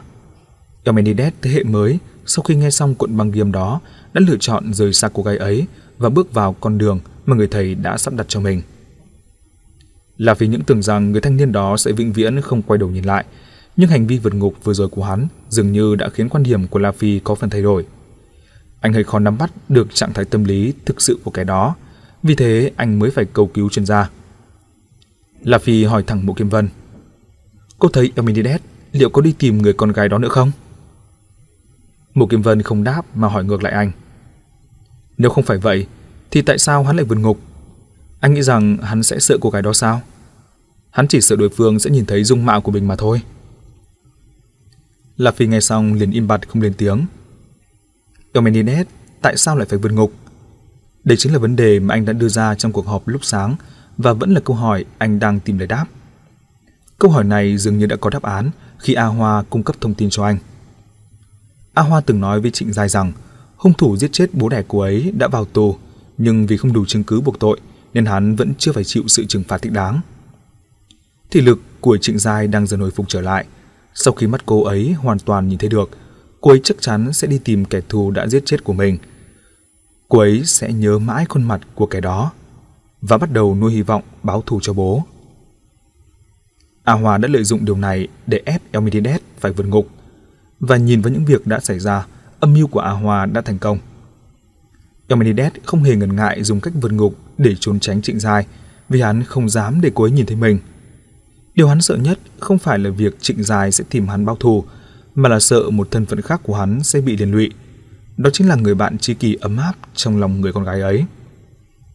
Nếu như Trịnh Dài nhìn thấy diện mạo thật của Elmidides thì người thanh niên kia sẽ không có cách nào để dùng thân phận lúc trước xuất hiện trước mặt Trịnh Dài. Từ đó có thể phán đoán rằng Eumenides sở dĩ mạo hiểm vượt ngục là vì vẫn còn mộng tưởng được trùng phùng với người con gái ấy. Điều này rất dễ hiểu, nên A Hoa mới lấy đó để ép Eumenides vượt ngục. Bộ Kim Vân cũng tán đồng với nhận định này. Chỉ có La Phi là vẫn có chút nghi hoặc. Thấy La Phi cứ im lặng mãi, bộ Kim Vân như cảm nhận được sự do dự của anh bèn hỏi dò. Vậy anh nghĩ thế nào? La Phi nhau mắt trả lời. Tôi chỉ thấy có chút kỳ lạ. Rõ ràng là Eumenides đã lựa chọn con đường cho mình. Đó là tiếp tục sứ mệnh của Eumenides thì bắt buộc phải đoạn tuyệt với những tình cảm như của người thường. Đặc biệt là với cô gái đó. Nhưng hắn lại giúp cô ấy hồi phục thị lực. Vậy thì càng nên chuẩn bị sẵn tinh thần sẽ không bao giờ gặp lại cô ấy nữa mới phải. Sao hắn lại làm vậy? Cứ chần chừ do dự như vậy chính là điều đại kỵ với người hành tẩu. Lẽ nào hắn lại không hiểu? Mộ Kiếm Vân suy ngẫm mấy lời La Phi nói, cũng thấy có lý. Giống như mía thì không bao giờ ngọt cả hai đầu. Người thanh niên đó cũng không thể nào cùng lúc diện hai vai kẻ thù và người yêu trước mặt cô gái đó được. Khi hắn hạ quyết tâm sẽ trở thành Eumenides thì chắc chắn phải cắt đứt mối quan hệ với cô gái đó. Đặc biệt là giờ La Phi còn đang theo dõi chặt chẽ Trịnh Dài, là người kế thừa sự nghiệp Eumenides. Chẳng lẽ hắn vẫn còn vọng tưởng sẽ tiếp tục ở bên cạnh cô gái đó hay sao? Một sát thủ đã trải qua đủ các kiếp nạn thì không thể nào lại phạm một lỗi cơ bản như vậy được. Một lát sau, một kiếm vân nói với giọng do dự. Nếu hắn đã thay đổi thì sao? Ánh mắt của La Phi bừng sáng, anh lập tức hỏi. Thay đổi thế nào? Tại sao lại thay đổi? Mộ Kim Vân hơi nghiêng đầu đáp. Đương nhiên là vì Trịnh Giai. Hắn không muốn tiếp tục làm sát thủ Eumenides nữa. Hắn muốn là một người bình thường. La Phi lại lắc đầu. Nhưng hắn vừa mới thực thi hình phạt với ba người liền. Mộ Kiếm Vân vừa phán đoán vừa bắt đầu phát huy trí tưởng tượng của mình. Những hình phạt đó chỉ là một phần trong kế hoạch vượt ngục của hắn thôi, và không có nghĩa đó là lựa chọn cho bước đường sau này của hắn.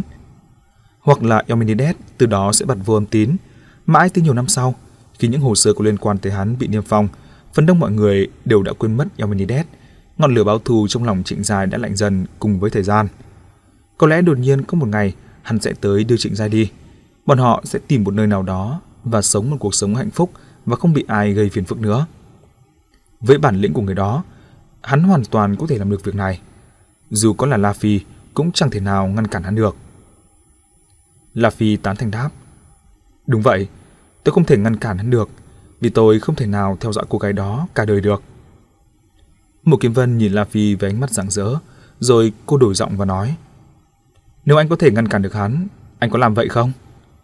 Ý của tôi là nếu người đó đã từ bỏ con đường làm sát thủ Eumenides, người đó chỉ muốn làm một con người bình thường. La Phi ngẩn người ra rất lâu mới không có câu trả lời.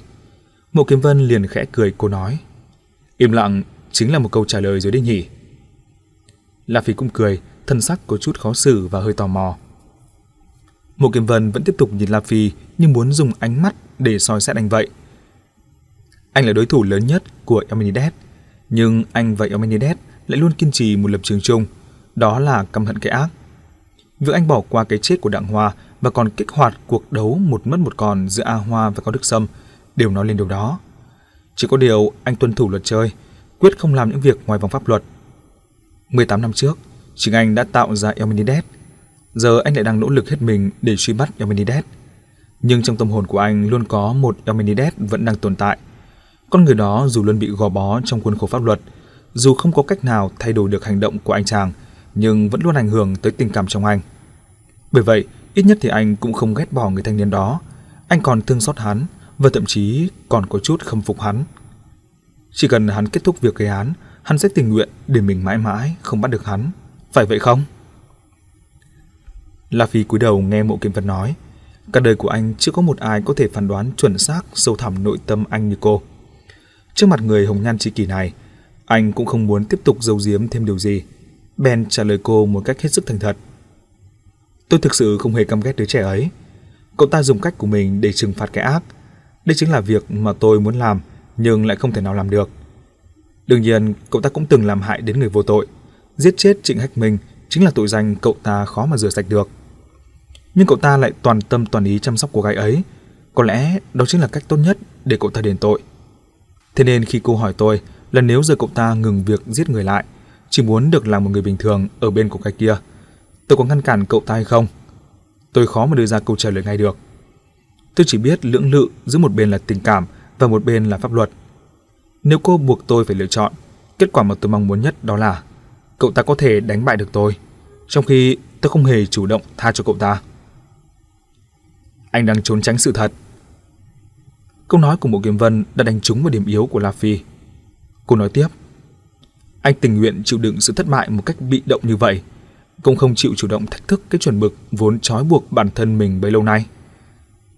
La Phi thở dài và nói, Đúng vậy, rất nhiều lúc tôi đúng là một kẻ bị động. Vì anh là người có tình. Mộ Kiếm Vân tiến thêm một bước nữa nhằm gỡ bỏ tấm màn cuối cùng che phủ tâm trạng của La Phi. Cô nói, chỉ tiếc là tình cảm của anh cũng bị cản trở bởi quá nhiều quy tắc khiến anh không dám vượt qua giới hạn của mình nửa bước.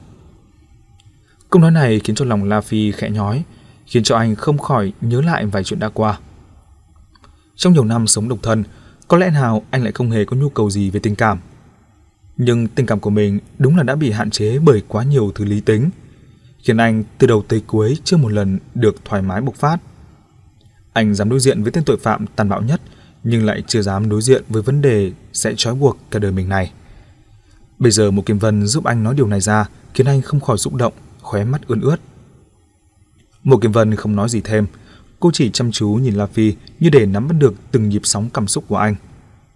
Một lúc sau, cô đưa bàn tay phải đang để trên mặt bàn dần dần tới gần La Phi. Khi sắp chạm vào cánh tay của anh, bàn tay ấy bỗng dừng lại, đồng thời lật ra để lộ lòng bàn tay trắng nõn như đang chờ đợi điều gì. La Phi chần chừ giây lát, cuối cùng anh cũng đưa tay phải của mình ra nắm lấy bàn tay cô. Mộ Kiếm Vân khẽ cười, cô hơi nâng tay lên đón nhận, hai bàn tay ấy nắm chặt lại với nhau. Mấy phút liền, hai người không nói gì. Mộ Kiếm Vân nhìn La Phi, anh lại nhìn vào hai bàn tay đang nắm chặt lấy nhau.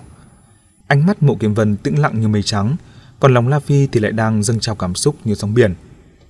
Cuối cùng Mộ Kiếm Vân chủ động rút tay về, đồng thời cười và nhắc nhở La Phi. Đây là nơi công cộng, lúc nào cũng có người lui tới. La Phi cũng cười, anh ngước mắt nhìn lên Mộ Kiếm Vân với vẻ rất tự nhiên và thân mật chưa từng có. Nhưng sắc mặt của anh dần nghiêm túc trở lại. Anh nói, Tôi không phủ nhận em là một chuyên gia tâm lý xuất sắc, nhưng dù sao em cũng là phụ nữ. Mộ Kiếm Vân biết La Phi còn muốn nói tiếp nên chỉ ồ một tiếng và tỏ vẻ như đang rửa tay lắng nghe vậy. La Phi nói, phụ nữ tin rằng tình yêu có thể làm thay đổi được mọi thứ, còn đàn ông đều biết rằng có những thứ vĩnh viễn không thể nào thay đổi được. Mộ Kiếm Vân không hiểu La Phi muốn ám chỉ điều gì, bèn hỏi lại. Anh có ý gì? Cô nhất thời trở nên căng thẳng hơn. La Phi nói nghiêm túc. Eumenides sẽ không dừng tay đâu. Cho nên kết cục lý tưởng mà em nghĩ ra sẽ không thể nào xảy ra được. Hóa ra suy nghĩ của La Phi lại trở về với việc thảo luận vụ án. Mộ Kiềm Vân thấy nhẹ cả người. Cô cũng bắt kịp dòng suy nghĩ của anh và hỏi. Tại sao? La Phi không trả lời trực tiếp mà chỉ hỏi cô. Em cho rằng tôi có dừng việc truy bắt tội phạm lại không? Mộ Kiếm Vân đáp. Không, từ giờ phút anh bước chân vào trường cảnh sát, việc đó đã trở thành sứ mệnh anh theo đuổi cả cuộc đời rồi. Nghe vậy La Phi liền nói. Eumenides cũng sẽ không từ bỏ. Hắn từng chần chừ do dự, nhưng khi hắn nhấc kiếm lên một lần nữa, có nghĩa là hắn sẽ không bao giờ dừng tay. Đây không chỉ là điều hắn theo đuổi mà còn là vận mệnh của hắn. Mộ Kiếm Vân hơi bĩu môi nói. Thế thì hắn còn nhớ tới cô gái ấy làm gì cơ chứ? Một mặt không thể dừng tay giết người được, mặt khác vẫn còn sợi dây tình cảm không thể cắt đứt nổi. Như vậy chẳng khác nào đang nhảy múa trên đầu lưỡi kiếm. Hắn cách diệt vong không còn bao xa nữa rồi. Nói vòng vo mãi, dường như họ lại quay về điểm xuất phát. Là vì nếu đã không tin Amenides sẽ dừng tay, vậy thì việc hắn vẫn luôn đau đáu về cô gái trịnh dài kia là một thứ hành vi không lý trí. Hành vi đó rõ ràng là mâu thuẫn với chính cách phán đoán và khả năng khống chế tình huống của Amenides. Việc phân tích động cơ vượt ngục của Amenides về mặt logic có vẻ không hề phức tạp, nhưng lại luôn có chỗ nào đó vẫn còn khúc mắc. Vậy vấn đề rốt cuộc là ở đâu? La Phi và Mộ Kim Vân đều không tài nào hiểu được. Lúc này La Phi mới như nhớ ra điều gì. Anh nhìn đồng hồ đeo tay, sau đó nói với giọng hơi áy náy. Sắp 2 giờ rồi, chúng ta kiếm chỗ nào đó ăn trưa đi. Mộ Kim Vân đồng ý đáp. Được thôi. Nhưng cô lại cảm thấy có chút kỳ quái nên liền hỏi La Phi. Sao anh không vội gì vậy? Bởi từ sau khi biết tin Amides vượt ngục, La Phi vẫn luôn nóng ruột lùng sục tìm kiếm nguyên nhân vượt ngục của hắn. Khoảng thời gian ấy, đừng nói là ăn cơm, đến ngụm nước anh cũng chẳng buồn uống. Giờ coi như có được chút thông tin quan trọng từ phía A Hoa, về lý mà nói, đáng lẽ anh phải lập tức triển khai hành động mới đúng. Nhưng ngược lại, La Phi giống như đang ngồi yên chờ cá mắc câu vậy. Anh không những không vội vã mà còn tính cả tới việc ăn cơm trưa. Chẳng trách Mộ Kiếm Vân thấy khó hiểu. La Phi cười và hỏi lại cô. Nóng vội cũng chẳng có tác dụng gì. Em thấy giờ chúng ta có thể làm gì đây? Mộ Kim Vân suy nghĩ và nói. Trước tiên, cần phải cho người theo dõi sát sao Trịnh Giai đã. Đây dường như đã là hướng hành động duy nhất lúc này. Nếu đã biết Amenides vườn ngục là vì muốn được gặp lại cô gái ấy, thì chỉ cần theo sát Trịnh Giai, chẳng phải chính là đang theo dõi Amenides sao? Thế là Phi đúng là không nóng vội gì hết. Mộ Kim Vân như hiểu ra điều gì bèn hỏi. Có phải là anh đã sắp xếp ổn thỏa từ trước rồi không? La Phi lắc đầu đáp. Không, anh không có vẻ như đang cố tình đùa cợt cô. Mộ Kiếm Vân nghe vậy thì dụng anh luôn. Vậy anh hãy sắp xếp ngay đi. Vội cơm nước làm gì? Lỡ chẳng may hắn tới trước cảnh sát, mang theo súng cướp trịnh giai đi thì chúng ta sẽ rất bị động đấy. Yên tâm đi, hắn không nóng vội như em đâu. Vừa nói anh vừa đứng dậy rồi bảo mộ kiếm vân. Đi thôi, kiếm cái gì nhét đầy bụng đã. Vừa ăn tôi vừa nói chi tiết hơn cho em biết. Mộ kiếm vân cũng không có cách nào khác, cô bèn đứng dậy theo. Hai người họ rời khỏi trại giam rồi tìm tạm một quán nhỏ gọi hai suất đồ ăn nhanh. Trong lúc chờ đồ ăn tới, Mộ Kiếm Vân tay cầm đũa nghịch, nhưng ánh mắt của cô lại nhìn chằm chằm vào La Phi. La Phi cầm chén trà miễn phí trên bàn lên vừa uống vừa nói. Em đừng vội. Hiện giờ dù chúng ta có đưa trịnh dài tới tận tay Eminides, hắn cũng không nhận đâu. Mộ Kiếm Vân không hiểu lắm, liền hỏi. Tại sao? Trước khi gặp trịnh dài, hắn còn rất nhiều công việc phải chuẩn bị. Nếu không, hành vi vượt ngục của hắn sẽ không có ý nghĩa gì hết. La Phi nói tới đây thì hơi ngập ngừng giây lát, sau đó anh lại bắt đầu giải thích tường tận cho cô. Em thử nghĩ xem, chờ sau khi thị lực của Trịnh Giai hoàn toàn phục hồi, việc đầu tiên cô ấy phải làm là đi tìm hung thủ giết chết bố mình. Giờ tuy Emnides đã vượt ngục, nhưng đã từng để lại rất nhiều ảnh tư liệu, bao gồm cả các loại ảnh chụp khi lấy thân phận là Đỗ Minh Cường và cả ảnh lưu trữ trong hồ sơ vụ án của bên cảnh sát nữa.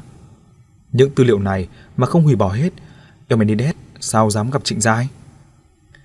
Mộ Kim Vân gật đầu tỏ ý đã hiểu.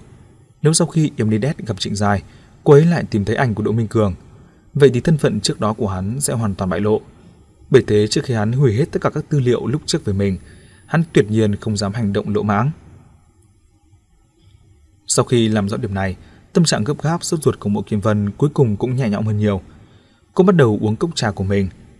Lá trà đó tuy vị hơi gắt, nhưng dùng để giải khát thì cũng tạm được. Sau đó cô lại động não rồi đột nhiên nghĩ tới khả năng khác. Cô liền hỏi La Phi. Hắn không cần thiết phải hủy hết những tư liệu lúc trước chứ? Hoặc là hắn có thể đi phẫu thuật chỉnh hình? La Phi trợn mắt giải thích. Nếu hắn đúng là đi phẫu thuật chỉnh hình, vậy thì thời gian chờ đợi của chúng ta sẽ càng dài hơn. Tôi cũng sẽ nghĩ một vài phương án đối với tình huống này. Có điều khả năng này rất nhỏ, bởi một khi đã phẫu thuật chỉnh hình xong, tất cả thân phận hợp pháp trước kia của hắn sẽ hoàn toàn bị hủy bỏ. Điều này là một tổn thất quá lớn, không có cách nào bù đắp được đối với hắn. Một kiếm Vân ừm một tiếng và cũng đồng ý với phân tích trên của La Phi. Eumenides có rất nhiều thân phận hợp pháp, đó đều là tấm áo choàng phòng ngự bảo vệ hắn một cách an toàn và có hiệu quả nhất. Còn việc phẫu thuật chỉnh hình cũng có nghĩa là hắn vứt bỏ tất cả thân phận đó của mình. Như vậy sẽ khiến cho hành động từ nay về sau của hắn gặp khó khăn ngay từ bước đầu tiên. Bởi thế nếu không tới mức vạn bất đắc dĩ, Eumenides chắc chắn sẽ không thay đổi dung mạo của mình. Sau khi nghi vấn này được giải đáp, Mục kiếm Vân lại quay về chủ đề cũ. Vậy chúng ta có nên theo dõi chặt mấy tư liệu đó để ngồi chờ Eumenides mắc câu không? Là phi đáp. Đó cũng là một hướng. Chỉ là những tư liệu có liên quan quá nhiều và quá phức tạp. Nếu muốn lưu ý hết thì à, đúng là không thể nào. Nếu chỉ nhằm thẳng vào một phần tư liệu nào đó rồi ôm cây đợi thỏ thì chúng ta cũng quá là bị động. Chỉ e là còn chưa chờ được Elminet xuất hiện thì anh em của ta đã đổ hết rồi. Một Kim Vân cũng thấy hơi đau đầu. Vì phải biết là lúc trước, mỗi lần Elmenides gửi bản thông báo tử vong thì cảnh sát đều thất thủ dù chỉ trong khoảng thời gian ngắn và đã có sẵn mục tiêu.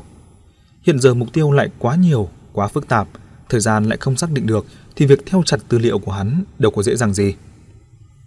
La Phi lại nói, thế nên chúng ta không thể nóng vội được mà phải tìm cách giặt mũi hắn đi. Mộ Kiếm Vân gọn đũa lên cốc trà tỏ ý hối thúc. Được rồi, anh đừng vòng vo tam quốc nữa đi. Có chủ ý gì thì mau nói ra xem nào. La Phi cười ái ngại. Trước khi đi thẳng vào vấn đề chính, anh vẫn phải phân tích một lượt cho cô hiểu để làm bước đệm. Anh vừa nghĩ vừa nói.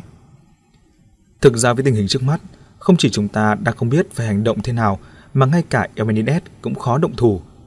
Bởi Đỗ Minh Cường là một thân phận hắn đã từng dùng, sau đó còn bị vào tù với cái tên đó. Những tư liệu cá nhân đều đã được dùng nhiều lần. Đặc biệt, giờ lại là thời đại công nghệ thông tin, có những tư liệu không chỉ có văn bản mà còn có cả bản mềm lưu trữ trong máy. Nên hắn muốn hủy toàn bộ tư liệu mà không để sót chút gì thì đúng là một việc vô cùng khó khăn. Mộ Kiếm Vân ừ một tiếng tán thành. Lúc này phục vụ quán đã bê đồ ăn hai người gọi ra. La Phi liền bảo Mộ Kiếm Vân. Em ăn đi. Còn mình thì vẫn cầm đũa trên tay, không buồn gắp thức ăn mà chỉ tiếp tục nói. Nếu tôi là Elmenides, tôi cũng sẽ không nóng vội. Tất nhiên, trước hết tôi vẫn phải tiêu hủy những tư liệu hiển nhiên nhất, ví dụ như hộ khẩu, hồ sơ cá nhân, ghi chép các vụ án từng thực hiện. Sau khi tiêu hủy hết, tôi vẫn sẽ không gặp Trịnh Giai vì tôi không dám khẳng định là có tư liệu nào còn sót hay không. Nhưng tôi vẫn sẽ âm thầm theo sát cô ấy, thậm chí còn dùng một vài thủ đoạn kỹ thuật đặc biệt nữa. Sau khi Trịnh Gia hồi phục thể lực, cô ấy sẽ chủ động tìm kiếm những thông tin về Đỗ Minh Cường. Vì hành động của cô ấy rất quang minh chính đại, lại có thêm mối quan hệ của bố cô lúc sinh thời với giới cảnh sát, nên việc cô ấy tìm kiếm thông tin về Đỗ Minh Cường có khi còn hiệu quả hơn cả tôi. Nhưng dưới sự giám sát chặt chẽ của tôi, hành động tìm kiếm của Trịnh Dài lại trở thành mục tiêu cho tôi. Chỉ cần cô ấy phát hiện ra manh mối nào, tôi lập tức đi trước cô ấy một bước và hủy hết những manh mối đó. Cuối cùng Trịnh Dài cũng sẽ không còn cách nào khác. Lúc này tôi mới dám gạt bỏ hết mối lo đằng sau, có thể tiếp cận với cô gái mà bấy lâu tôi vẫn thường nhung nhớ. Một Kim Vân nghe La Phi nói tới đây, cô cười và ngẩng đầu lên nhìn anh rồi nói. Em hiểu hướng đi của anh rồi. Như vậy, anh cũng có thể giám sát Trịnh Dài. Eumenides muốn đi trước Trịnh Giai một bước, nhưng lại không thể ngờ được rằng bọ ngựa bắt ve lại gặp chim sẻ đứng đằng sau. Tới lúc đó, hắn sẽ bị anh tóm gọn. La Phi gật đầu đồng ý với phân tích của Mộ Kim Vân, nhưng anh lại bổ sung thêm. Chưa chắc tôi đã đi giám sát Trịnh Giai, tôi chỉ cần thả mối câu là được. Mộ Kim Vân lập tức hiểu ra và nói. Đúng vậy, anh có thể giữ lại hồ sơ của Đỗ Minh Cường rồi giấu vào một nơi anh sắp đặt sẵn cho Trịnh Giai có thể tìm được. Sau đó chỉ cần chờ cho Omnidet tự chui vào ống tay áo của anh là được rồi. Cô chớp mắt và lại nói với giọng than thở. Nhưng như vậy quả là không công bằng, cứ như sự trừng phạt dành cho Sisyphus vậy. Là vì thấy câu nói cuối cùng của Mộ kiểm Vân có phần khó hiểu, anh bèn hỏi: "Hả?" Mộ kiểm Vân giải thích: Sisyphus cũng là một nhân vật trong thần thoại Hy Lạp. Vì xúc phạm đến các vị thần nên là anh ta phải chịu sự trừng phạt. Các vị thần yêu cầu anh ta phải đẩy một phiến đá khổng lồ lên trên đỉnh núi. Nhưng mỗi khi đẩy được phiến đá lên tới đỉnh núi, nó lại bị lăn xuống, coi như công sức trước đó đã đi tong hết.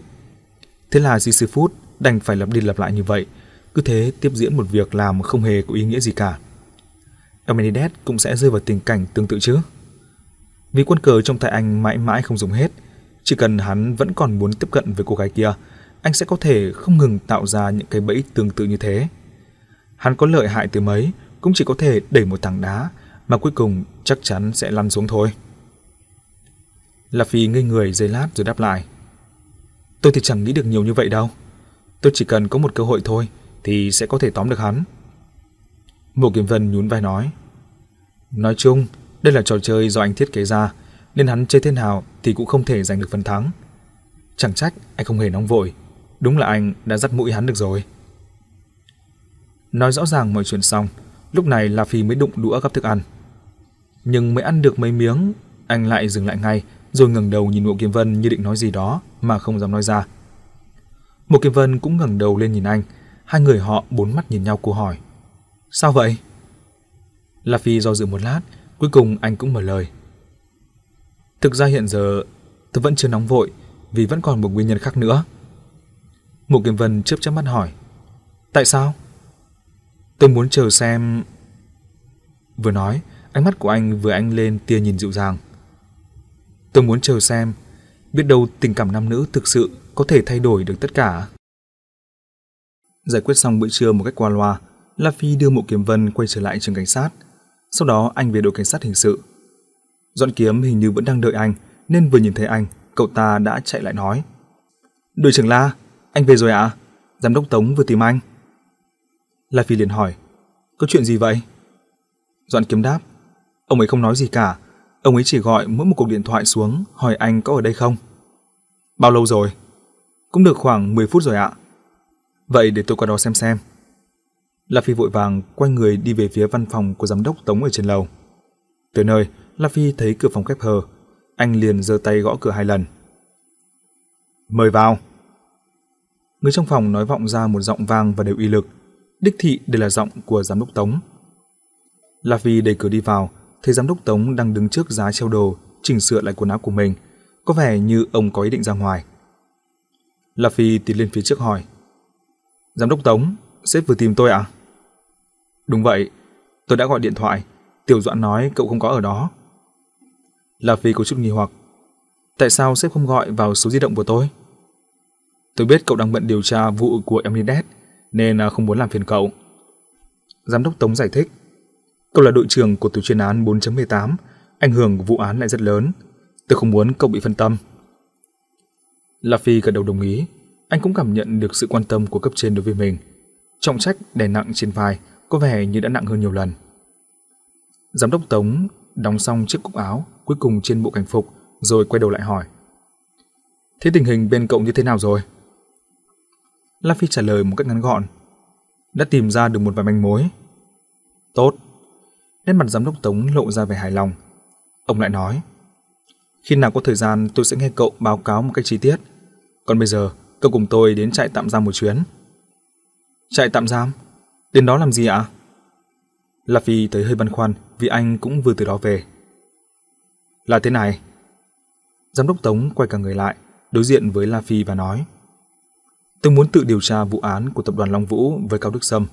Công việc cụ thể sau này sẽ được đội trị an tiếp nhận. Cậu hãy tập trung đem tất cả sức lực của mình để điều tra vụ án của El đi.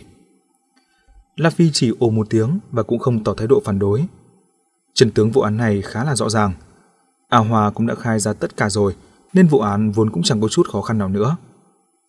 Mặc dù bao đầu nhất quyết không chịu khai, nhưng việc đó cũng chẳng ảnh hưởng gì, vì chứng cứ sẽ nói lên tất cả. Dù kẻ đó có không chịu nhận tội đi chăng nữa, thì hắn cũng không có cách nào thoát khỏi sự trừng phạt của pháp luật. Bây giờ giao lại toàn bộ vụ án này lại cho sếp. La Phi hoàn toàn yên tâm, mà đúng là giờ anh cũng thực sự cần nhiều thời gian hơn nữa để tập trung đối phó với Elmenides. Vừa nãy tôi tìm cậu cũng vì việc này. Cậu về đúng lúc đấy, nếu không chắc tôi phải tự tới đó. Giám đốc Tống vừa đi về phía cửa, vừa gọi La Phi. Đi thôi, cậu cũng nên qua đó để bàn giao công việc một chút. Ở đó vẫn còn một bất ngờ lớn dành cho cậu đấy. Bất ngờ? La Phi không kìm được liền gặng hỏi lại. Là gì vậy sếp? Giám đốc Tống lại quanh co mãi. Ông nhìn La Phi và nói. Tới lúc đó thì cậu sẽ biết thôi. La Phi vốn không phải là người lắm lời, nên cũng không gặng hỏi thêm mà cứ thế đi theo lãnh đạo. Hai người ra khỏi văn phòng làm việc đã nhìn thấy xe của giám đốc Tống đang đợi sẵn dưới lầu. La Phi vốn định ngồi vào ghế lái phụ, nhưng khi tới gần xe, anh lại thấy chỗ đó đã có người ngồi rồi. Người đó chủ động chào La Phi. Ồ, đội trưởng La, anh đã về rồi à? La Phi nhận ra người đó, hóa ra là đội trưởng Thạch Kiến Quân của đội trị an. Anh bèn đáp lại một cách xạ giao, sau đó cùng giám đốc Tống ngồi ghế sau xe. Giám đốc Tống vừa ngồi vào xe đã hỏi. Kiến Quân, tài liệu tôi giao cho cậu, cậu đã mang theo chưa? Thạch Kiến Quân cầm trong tay tập tài liệu dơ lên và nói. Đây ạ, à, sếp yên tâm. La Phi nhìn thấy tập tài liệu có dán giấy niêm phong, trên đó viết hai chữ màu đỏ to đùng, tuyệt mật. Giám đốc Tống gật đầu và ra lệnh cho tài xế. Đi thôi. Chiếc xe ô tô lập tức nổ máy đi về hướng trại tạm giam. La Phi ngồi ngay phía sau Thạch Kiến Quân. Anh nghĩ mãi mà không ra, rốt cuộc tập tài liệu đó chứa tài liệu gì tuyệt mật. Chỉ ngờ ngỡ cái này chắc có liên quan gì đó tới bất ngờ mà giám đốc Tống nói tới. Mặc dù vậy, anh cũng không hỏi gì thêm, bởi anh biết sau khi đến trại tạm giam, tất cả sẽ tự khắc có lời giải đáp. 15 giờ 52 phút chiều Trong trại tạm giam tỉnh thành A Hoa đang ngồi một mình bên cạnh cửa phòng giam Mấy người khác cùng phòng đều tránh xa Và không dám đến làm phiền anh ta Giới giang hồ trong tỉnh thành Ai mà không biết đến uy danh của cái tên A Hoa Nhưng đúng là chăm nghe không bằng một thấy Khi đứng trước nhân vật như một huyền thoại này Bọn họ mới thực sự cảm nhận được điều đáng sợ từ anh ta Còng tay, cùng chân những công cụ chỉ dùng cho tội phạm nghiêm trọng như thế cho thấy cuộc sống của kẻ đó chỉ còn chờ đếm ngược từng ngày. Nhưng trong sâu thẳm con mắt của anh ta lại không hề có một chút sợ hãi hay điều luyến gì cả.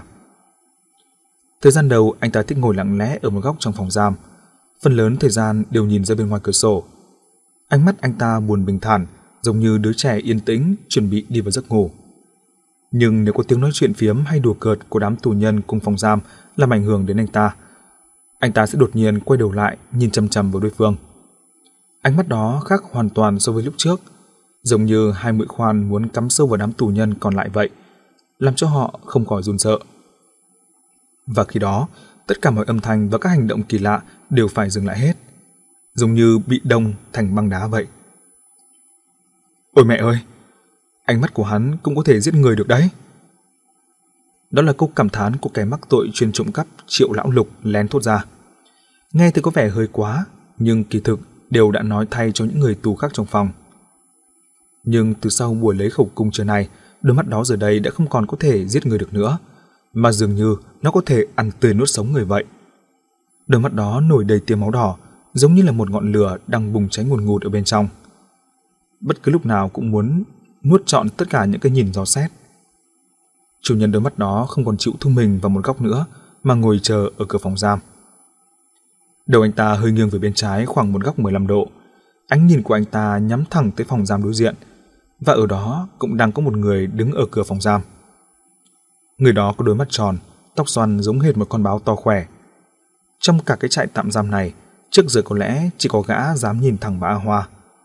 Giờ này hai người họ cũng đang nhìn thẳng vào nhau nhưng khác với ánh mắt như muốn phun trào căm phẫn của A Hoa, ánh mắt người đó lại có sự cảm khái như đã từng trải qua bể dâu của cuộc đời. Trong ánh mắt ấy dường như chứa đựng quá nhiều câu chuyện, như vừa muốn kể cho đối phương nghe nhưng lại không biết phải bắt đầu từ đâu. Hai con người ấy cứ thế nhìn nhau hơn hai tiếng đồng hồ, cho đến khi quản giáo chạy giam tới mới phá tan được khoảng lặng ấy. Nhiều đồng hoa, đi thẩm vấn. Một viên quản giáo vừa gần giọng ra lệnh, còn một viên quản giáo khác thì móc chìa khóa để mở cửa phòng giam đối diện. Vừa mới thẩm vấn xong, giờ lại thẩm vấn cái gì nữa? dáng người A Hoa cao to hơn nhiều so với hai viên quản giáo kia. Anh ta nói với họ với thái độ cao ngạo của kẻ mạnh. Quản giáo chỉ tỏ vẻ phiền phức và dụng anh ta. Có bớt nhiều lời đi không hả? Nhưng nhìn thấy A Hoa chẳng buồn cử động, anh ta đành phải nói thêm câu nữa. Lần này có lãnh đạo cấp cao đến đấy lãnh đạo cấp cao. A Hoa cười nhạt, mũi thở hắt ra một tiếng. Khi đặng tổng còn sống, bản thân anh ta đã từng tiếp xúc với không ít lãnh đạo cấp cao. Khi bọn họ muốn vào tòa nhà Long Vũ để gặp đặng tổng một lần, đều phải nhờ A Hoa sắp xếp. Nhưng những việc đã qua này, hà tất phải nói với mấy nhân viên tép diêu kia. A Hoa ngẩng cao đầu đi qua cánh cửa phòng giam. Hai viên quản giáo đó một trước một sau áp giải anh ta. Ba người đi men theo hành lang trại giam. Nhưng viên quản giáo dẫn đường lại không trực tiếp đi ra ngoài. Anh ta dẫn hai người kia đi vòng đến phòng giam của báo đầu. Tiền yếu bân, đi thẩm vấn. Người quản giáo hô lên một tiếng đúng tác phong làm việc. Trong khi viên quản giáo còn lại tới mở cửa phòng giam, chắc chắn không để ý đến ánh mắt khiến người khác phải khiếp sợ của A Hoa đang đứng đằng sau. Cửa sắt vừa mở, báo đầu còn chưa kịp bước ra thì A Hoa đã xông về phía gã. Anh ta ra sức nhấc không cùm tay lên cao, vung mạnh từ trên xuống dưới như trời giáng vào đầu gã. Chỉ nghe thấy một tiếng phập, báo đầu loạn choạng lùi về sau một bước rồi ngã xuống đất. Hai viên quản giáo lập tức lao tới quát. Làm cái trò gì thế? Rồi lôi dùi cui ra chen vào cổ A Hoa để ép anh ta lùi về phía sau. Trong khi đó, bao đầu vẫn đang vật vã, cố gắng để đứng dậy. Gáy gã, sưng đỏ. A Hoa vừa trắng kiện, thân thủ vừa giỏi nên bị dính một đòn từ anh ta báo đầu khó mà tránh khỏi bị chấn thương gần cốt. Tuy bị hai viên quản giáo khống chế toàn thân, nhưng ánh mắt của A Hoa vẫn nhìn chằm chằm báo đầu. Thấy đối phương đứng dậy lại, anh ta liền nhổ một bãi nước bọt và chửi thề. Mẹ kiếp, tao đúng là có mắt như mù, nên mới coi mày là anh em. Báo đầu lấy tay ôm chỗ đau, cười một cách khổ sở nói. Anh Hoa, đúng là tôi mắc nợ anh, nên tôi mới không né tránh đòn vừa rồi của anh. Vậy thì sao? A Hoa không hề lay động. Mày là đồ tiểu nhân, thấy lợi mà quên nghĩa. Dù mày có chết trước mặt tao đi chăng nữa, tao cũng không động lòng đâu. Trước cơn thịnh nộ của A Hoa, báo đầu vẫn tiến lên phía trước một bước. Gã đòn lấy cái nhìn của đối phương và nói một cách trịnh trọng. Anh nhầm rồi. Tôi hoàn toàn không phải là loại người như anh nghĩ. Mày không phải ư? A Hoa bỗng phì cười. Thế mày là loại người gì? Một kẻ vì lợi ích của bản thân mà có thể ra tay sát hại huynh đệ của mình. Thế rốt cục, mày là loại người gì? Anh nhầm rồi. Tôi đã phiêu bạt giang hồ 10 năm, trên người biết bao nhiêu vết sẹo, ngày ngày làm bạn với sự cô đơn. Từ trước đến nay, tôi chưa hề vì bất cứ một cái lợi ích gì cả. Tôi chỉ là trung thành với niềm tin của chính bản thân mình mà thôi. Vừa nói, báo đầu dần dần đứng thẳng dậy. A Hoa nhìn gã một cách lạnh lùng. Vậy tao thật sự muốn biết, cái gọi là niềm tin của mày rốt cuộc là cái gì? Anh sẽ sớm biết ngay thôi. Báo đầu nhìn A Hoa chăm chú và nói một cách lạnh nhạt. 10 phút sau, cả hai bị áp giải vào trong phòng thẩm vấn. Một nhóm người thẩm vấn đã có mặt từ đó khá lâu đợi bọn chúng. A Hoa nhìn thấy lãnh đạo cấp cao đang ngồi chính giữa. Hắn nhận ra đây chính là giám đốc Tống của Sở Công an tỉnh thành. Đứng hai bên giám đốc Tống là hai viên cảnh sát trung niên. A Hoa cũng không lạ gì họ. Một người là đội trưởng đội cảnh sát hình sự La Phi, người kia là đội trưởng đội trị an Thạch Kiên Quân. Có một người nữa ngồi bên ngoài với tư thế như lãnh đạo ở đây. Người đó chính là giám đốc điền của trại tạm giam. A Hòa nghĩ bụng. Xem ra hôm nay toàn người có máu mặt. Nhưng anh ta không hề run sợ mà ung dung ngồi lên ghế thẩm vấn, lặng im dò xét tình hình. Bên kia bao đầu cũng đã ngồi lên một chiếc ghế thẩm vấn khác. Gã liếc nhìn La Phi, sau đó ánh mắt dừng lại ở chỗ giám đốc Tống. Bên ngoài trông có vẻ bình tĩnh, nhưng ánh mắt ấy không thể che đậy nổi sự bất an trong lòng gã. La Phi ghé người sang nói thầm với giám đốc Tống. Có cần tách đôi hai người kia ra không ạ? Anh nghĩ thầm. Giám đốc Tống dù công việc bận rộn, nhưng trình tự thẩm vấn ra sao, ắt hẳn ông phải nắm rõ. Làm gì có chuyện đem hai kẻ đang bị tình nghi ra thẩm vấn cùng một lúc được. Giám đốc Tống xua tay phải. Không cần đâu, cậu giới thiệu qua một chút về tình hình đi. La Phi đành nghe lệnh, anh chị A Hoa trước và nói. Đây là nghi phạm Nhu Đồng Hoa, là vệ sĩ thân cận của Đặng Hoa lúc sinh thời. Anh ta bị nghi là có liên quan đến vụ án hai mạng được tìm thấy trong căn phòng kín của tòa nhà Long Vũ vào giữa tháng 11 năm ngoái và vụ án phóng hỏa tuần trước. Hiện nay anh ta đã thú tội đối với hai vụ án trên. Những hồ sơ và ghi chép có liên quan tôi đã sắp xếp lại, sớm nhất là ngày mai có thể bàn giao lại. Giám đốc Tống khẽ gật đầu nhìn A Hoa rồi thở dài nói. Tòa nhà Long Vũ, cái nơi đầy chết chóc. Thực sự từ Đặng Hoa cho đến Lâm Hằng Cán, Mông Phương Lượng hay Cao Đức Sâm, những kẻ đã từng làm chủ hay có mưu đồ sở hữu tòa nhà Long Vũ, trong vòng thời gian chưa đến một năm lại lần lượt chết một cách bất đắc kỳ tử. Rốt cuộc, đây là sự bi thảm của Long Vũ hay là nỗi xót xa cho giới giang hồ? Sau khi La Phi giải trình về A Hoa xong, liền chỉ tay sang báo đầu và nói Đây là nghi phạm tên Tiền Yếu Bân. Trước đây là tay chân dưới quyền của Đặng Hoa, sau này thì lại nương nhờ Cao Đức Sâm, gã đang là nghi can dính líu đến vụ án gây ra vụ nổ chung cư tại khu dân cư Thành Lý Thủy Hương. Chúng ta đã thẩm vấn gã rất nhiều lần, nhưng gã nhất quyết không khai nhận gì cả. Nhưng phía cảnh sát đã có trong tay nhân chứng và vật chứng có liên quan đến vụ án này, đủ để kết tội gã. Nghe được những lời này của La Phi, báo đầu liền cười khẩy một tiếng, biểu cảm khuôn mặt vô cùng khó hiểu. Còn giám đốc Tống ngồi ngay trước mặt gã thì đưa hai tay vỗ vỗ mặt bàn, ánh mắt đăm chiêu, không biết trong đầu đang nghĩ ngợi điều gì. La Phi cảm thấy không khí trong phòng thẩm vấn có phần kỳ lạ, nhưng không biết nguyên nhân do đâu. Còn những người khác ở trong phòng thẩm vấn đều đang nhìn giám đốc Tống để chờ đợi chỉ thị tiếp theo. Cuối cùng giám đốc Tống cũng giơ ngón tay trỏ lên và gõ mạnh xuống bàn, đồng thời quay sang bên trái nói: "Kiến Quân, mở tài liệu ra đi." Thạch Kiến Quân theo lệnh giơ túi hồ sơ lên, song không vội mở ra ngay mà nói với mọi người rằng đây là hồ sơ được lưu giữ năm 1992, dấu niêm phong vẫn còn, xin mời mọi người xác minh. Giám đốc Tống nhận lấy tập hồ sơ để xem xét, sau đó chuyển qua cho La Phi. Mọi người cùng xem đi. La Phi xem xét một cách tỉ mỉ chỗ niêm phong, tất cả vẫn còn nguyên vẹn. Trên đó có viết một dòng chữ to màu đỏ. Sở Công an thành phố A, Niêm Phong, ngày 3 tháng 9 năm 1992. La Phi xem xong liền chuyển qua cho giám đốc Điền. Ông ta dẫu sao cũng không phải là người trong hệ thống, nên chỉ xem xét một cách qua loa, rồi đem cặp hồ sơ quay trở lại cho Thạch Kiến Quân và nói. Không có vấn đề gì, mở niêm phong thôi. Thạch Kiến Quân cầm sợi dây niêm phong và kéo nhẹ. Dây niêm phong bị đứt làm đôi, túi hồ sơ được mở ra. Thạch Kiến Quân lôi sấp tài liệu trong túi ra và đưa cho giám đốc Tống. Cách chỗ đó không xa, báo đầu để ý kỹ nhất cử nhất động của mọi người. Khi thấy tài liệu được lấy ra, gã không kiểm soát được, cứ dướn về phía trước, giống như bị thứ gì đó sai khiến vậy. La Phi chú ý đến hành vi khác thường ấy của báo đầu, liền sinh nghi. A Hoa ngồi bên cạnh báo đầu lúc đó cũng trong mày. Anh ta nghĩ thầm rằng lần thẩm vấn này chị e không đơn giản như bản thân anh ta dự liệu. Giám đốc Tống lúc đó rút một trang từ tập tài liệu ra, đưa cho Thạch Kiến Quân và nói Cậu đọc bản lý lịch này trước đi. Họ tên, Tiền Yếu Bân. Thạch Kiến Quân vừa đọc đến phần đầu tiên thì đột ngột dừng lại. Anh kinh ngạc nhìn báo đầu đang ở phía sau song sắt, sau đó lại nhìn tấm ảnh bên trong tờ lý lịch. Mặc dù thời gian đã trôi qua 10 năm có lẽ, nhưng vẫn còn nhìn rõ được báo đầu chính là chủ nhân của tờ lý lịch này. Chỉ là chàng thanh niên trong tấm ảnh này đã đầu đinh, kiểu tóc hoàn toàn không giống với nghi phạm ở đây. Không chỉ có Thạch Kiến Quân, dường như tất cả mọi người sau khi nghe đến cái tên này xong đều tập trung hướng nhìn về phía báo đầu. Chỉ có giám đốc Tống là người rõ ngọn nguồn, vẫn bình thản như không. Thạch kinh Quân sau khi định thần tiếp tục đọc. Giới tính nam, dân tộc Hán, sinh ngày 13 tháng 5 năm 1971. Trình độ học vấn, trung học cơ sở, chức vụ chính trị, đảng viên.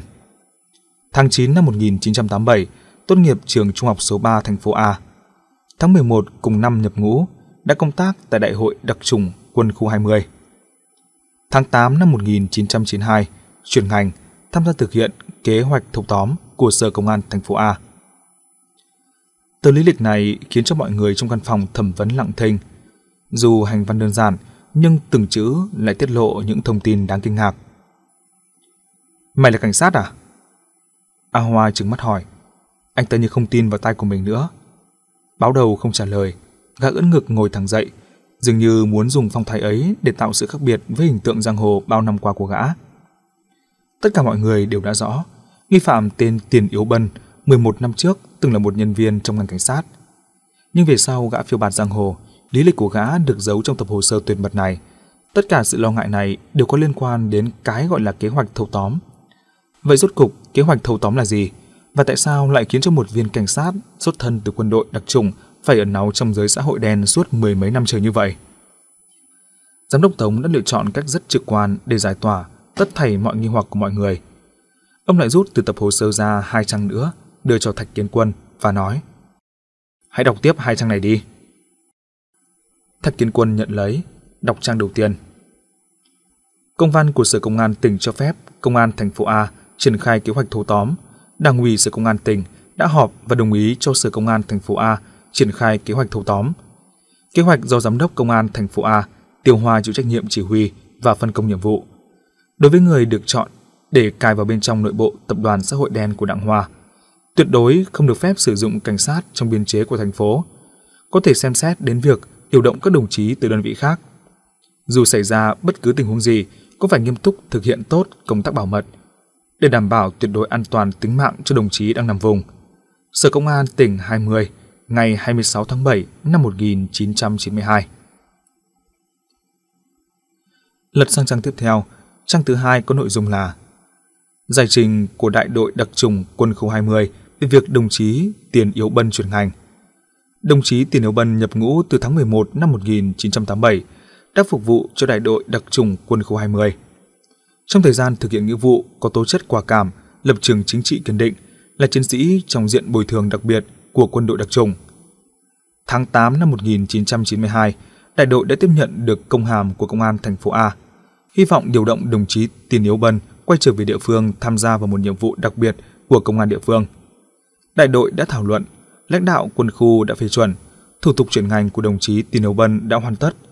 Liên quan đến nhân sự đã được chuyển đến công an thành phố A. Vì yêu cầu nhiệm vụ của công an địa phương, thông báo ra bên ngoài rằng đồng chí Tiền Yếu Bân vi phạm kỷ luật quân đội nên bị thanh trừ khỏi quân ngũ. Hồ sơ nhân sự công khai trả về nguyên quán. Công hàm này từ nay về sau trở thành văn bản chứng minh được lưu giữ một cách cẩn thận tại công an thành phố A. Đại đội đặc trùng quân khu 20, ngày 17 tháng 8 năm 1992. Khi đọc hai trang này xong, tình hình ngày một thêm rõ ràng hơn. A Hoa tròn mắt nhìn báo đầu và cứ suy nghĩ mãi. Trước đây hắn chỉ hận báo đầu vì lợi mà quên nghĩa. Đến bây giờ thì đã rõ, hóa ra báo đầu từ đầu đến cuối đều là vì mục đích phá tan tập đoàn Long Vũ. Lẽ nào đây chính là điều 10 năm nay chỉ luôn kiên định và niềm tin của chính mình mà gã nhắc đến. Trong tích tắc, A Hòa không biết nên nhìn nhận người anh em đã cùng chung sống kề vai sát cánh 10 năm nay như thế nào. Anh ta lặng thinh một lúc lâu, rồi chỉ nghiến qua kẽ răng, nói như nặn ra từng chữ. Được lắm, được lắm. Chẳng biết do thân phận được làm rõ hay do ảnh hưởng bởi tâm trạng của A Hoa, báo đầu cũng rơm rớm nước mắt. Gã quay đầu về phía A Hoa nói giọng nghẹn ngào. Anh Hoa, anh với tôi mỗi người đều có một nhiệm vụ riêng. Hy vọng rằng anh đừng hận tôi. A Hoa chỉ biết cười gượng và cũng không thể nói được câu nào. Trường hợp của đồng chí Tiền Yếu Bân, mọi người bây giờ đều đã hiểu rõ rồi chứ? Giám đốc Tống ngồi đối diện nhìn xung quanh một vòng, cuối cùng ánh mắt dừng lại ở giám đốc Điền. Giám đốc Điền biết ý, vội vàng ra lệnh cho hai viên quản giáo áp giải phạm nhân đến. Nhanh nhanh mở khóa cho cảnh sát tiền. Quản giáo không dám chậm trễ, rút chìa khóa ra để mở còng. Một người trong số họ nói khẽ. Cảnh sát tiền, mấy ngày nay đắc tội với anh rồi. Thật xin lỗi anh. Báo đầu lắc lắc đầu, tỏ ý không cần bận tâm chuyện đó. Sau đó gã từ từ đứng dậy, đi ra khỏi hàng rào chắn cùng các quản giáo. Giám đốc Tống khi đó rời khỏi chỗ, đến bên cánh cửa sắt để nghênh đón. Mọi người thấy vậy liền tự giác đến đứng ở phía sau ông. Báo đầu vừa bước qua cánh cửa sắt, giám đốc Tống đã nắm chặt lấy bàn tay của anh ta và nói: "Đồng chí Tiền Yếu Bân, mấy năm nay cậu phải chịu nhiều ăn nước khổ cực rồi." Tiền Yếu Bân hít một hơi sâu, dường như có rất nhiều điều trong lòng anh muốn nói, nhưng tâm trạng lúc đó khiến anh ta khó có thể dùng lời nào để biểu đạt được. "Nào, cậu ngồi xuống đây, tôi vẫn còn một tài liệu nữa cần tuyên đọc." Giám đốc Tống vừa nói, vừa kéo tay Tiền Yếu Bân về chỗ ngồi của ông trước đó. Tiền Yếu Bân ngại ngùng từ chối. Không không, Giám đốc Tống, xếp ngồi trước đi ạ. Hôm nay chúng tôi có mặt ở đây đều là vì cậu. Cậu không ngồi, thì chúng tôi cũng không ngồi. Giám đốc Tống không do dự, chỉ định Tiền Yếu Bân ngồi lên vị trí đó, nhưng anh ta chỉ đứng trước ghế. Thạch Kiến Quân, La Phi và những người còn lại đều tự hiểu thiếu một chỗ cho giám đốc Tống. Trong tình huống này, ai ngồi trước cũng đều khó xử nên đành đứng cả lên. Cảnh tượng ấy trông thật khôi hài. Giám đốc Tống cầm tập công văn màu đen của mình lên, rút ra một tờ giấy, lên giọng tuyên đọc. Giấy bổ nhiệm. Căn cứ vào kết quả hội nghị đảng ủy, công an thành phố A, phòng nhân sự công an tỉnh phê duyệt, bổ nhiệm đồng chí Tiền Yếu Bân nhận chức đại đội phó đội trị an của công an thành phố A. Bắt đầu nhận nhiệm vụ từ ngày hôm nay. Sở Công an thành phố A ngày 11 tháng 10 năm 2003. Tiền Yếu Bân đã đứng dậy từ lúc giám đốc Tống bắt đầu tuyên đọc. Sau khi nghe hết công văn, anh ta lập tức giơ tay chào theo nghi thức quân đội. Động tác dứt khoát nghiêm trang. Được rồi. Giám đốc Tống đưa tay vỗ vai động viên Tiền Yếu Bân. Năm đó tôi đã nói, trong số những người tôi từng gặp, cậu là người thi hành nghi thức chuẩn xác nhất đấy. Bây giờ cũng không có gì khác biệt so với trước đây. Tiền Yếu Bân nhận giấy bổ nhiệm, cất cẩn thận. Giám đốc Tống liền kéo anh ta đến trước mặt Thạch Kiến Quân giới thiệu. Đây là Thạch Kiến Quân, đội trưởng đương nhiệm của đại đội trị an. Các cậu nên hợp tác với nhau, xử lý nốt kế hoạch thâu tóm cho sạch sẽ nhé. Sếp cứ yên tâm. Thạch Kiến Quân chủ động tiến đến bắt tay Tỷ Nếu Bân thân nhiệt tình. Giám đốc Tống lại chỉ về phía La Phi đứng cách đó không xa, nói với Tỷ Nếu Bân vẻ hơi bông đùa. Người này chắc không cần tôi phải giới thiệu nữa chứ. Các cậu cũng coi như là quen biết nhau từ lâu rồi còn gì. Tiền Yếu Bân quay người lại. Ngay lúc đó gặp phải ánh mắt của La Phi. Hai người dường như đều có chút lung túng. Chỉ sau vài giây Tiền Yếu Bân liền chủ động lên tiếng chào hỏi. Đội trưởng La, trước đây có nhiều hiểu nhầm. La Phi ồ một tiếng, nhưng cuối cùng cũng đứng dậy đón nhận và bắt tay người đối diện mình. Giám đốc Tống thấy vậy liền cười và gật đầu tỏ vẻ hài lòng. Nhưng có người lại muốn phá vỡ bầu không khí thân mật đó. Báo đầu! Một tiếng hét lên khiến thân phận của tiền yếu bân quay trở lại với những năm tháng mưa gió bão bùng của 10 năm trước. Tiếng hét đó nghe thật thân thuộc. Không cần nhìn, anh ta cũng biết người gọi mình chính là A Hoa. Mày là cảnh sát, chúng ta mỗi người có một nhiệm vụ khác nhau. Tao không thể trách mày phản bội đặng tổng, phản bội anh em. Nói như vậy đúng chứ? A Hoa ngẩng cao đầu, bỗng lại nói đầy hàm ý. Nhưng có câu này, tao không những muốn hỏi mày, cũng muốn hỏi luôn các vị cảnh sát có mặt ở đây ngày hôm nay. Mọi người nghe A Hoa nói, ai nấy cũng đều ngoái đầu nhìn về phía anh ta, lặng im đợi anh ta cất lời.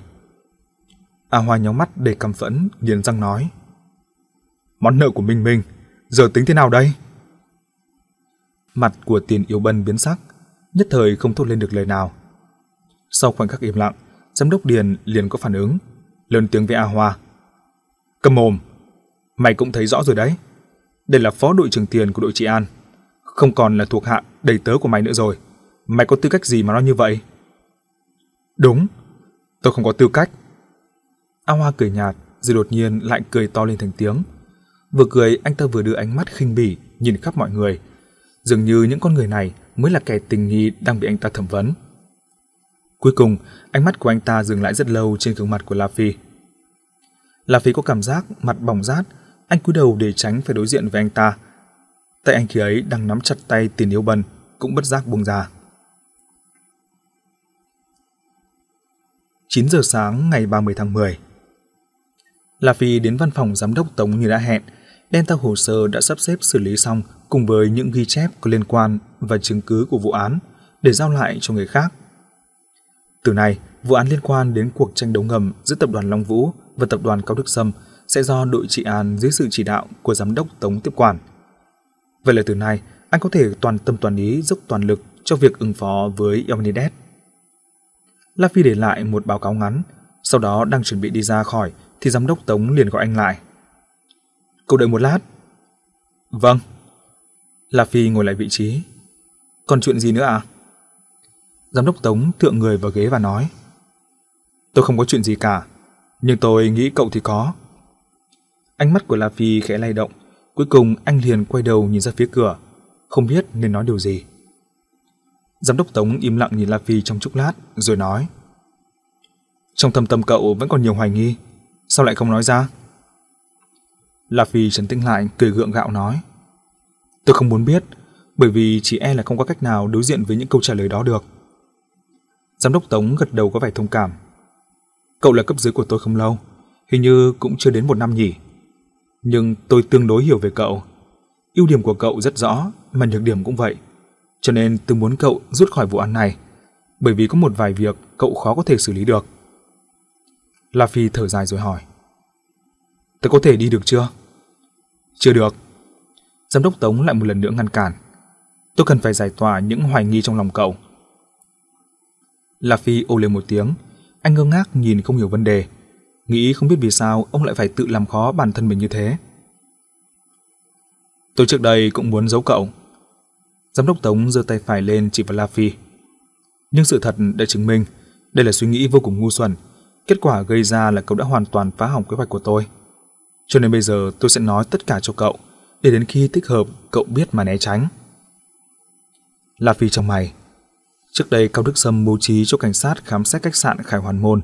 La Phi liền nghi ngờ đã kéo ra một bức màn đen liên quan đến việc tranh đấu trong giới xã hội đen. Khi đó anh lập tức báo cáo với giám đốc Tống. Nhưng sau đó ông lại không muốn anh nhúng tay vào việc này nữa. Thay vào đó là giao nó lại cho đội trị an xử lý nốt. Xem ra khi đó giám đốc Tống đã bắt đầu đề phòng anh. Chỉ là anh không tài nào có thể lý giải được dù cho bản thân anh không nghe lời khuyên, kiên định không bỏ qua vụ án này. Nhưng tại sao lại nói anh đã phá hỏng kế hoạch của ông? Mặc dù giám đốc Tống đã thẳng thắn thừa nhận như vậy, là vì cũng đành không dám phản ứng, chỉ nói. Vậy sếp nói đi à? Giám đốc Tống ừ một tiếng, ông nhấc tách trà nóng ở trên bàn, bưng tách trà trên tay nhưng lại không vội uống ngay, đồng thời dùng một thứ giọng điệu trầm thấp nhất để bắt đầu nói. Câu chuyện này phải kể từ đầu như thế này. 11 năm trước, cũng đúng là năm 1992, thế lực của Đặng Hoa đã dần dần bành trướng tại tỉnh thành. Khi đó không ít người đã viết thư báo tin cho công an, tố cáo hành vi phạm pháp của tập đoàn Đặng Hoa. Như lá thư tố giác đó thu hút sự quan tâm của các cơ quan chức năng. Khi đó, đồng chí Tiêu Hoa đang đảm nhận chức vụ giám đốc Sở Công an thành phố đã thành lập tổ chuyên án và đã xây dựng lên một kế hoạch tác chiến mang tên kế hoạch thâu tóm nhằm giải quyết triệt để toàn bộ tập đoàn xã hội đen làm ăn phi pháp và có thế lực này.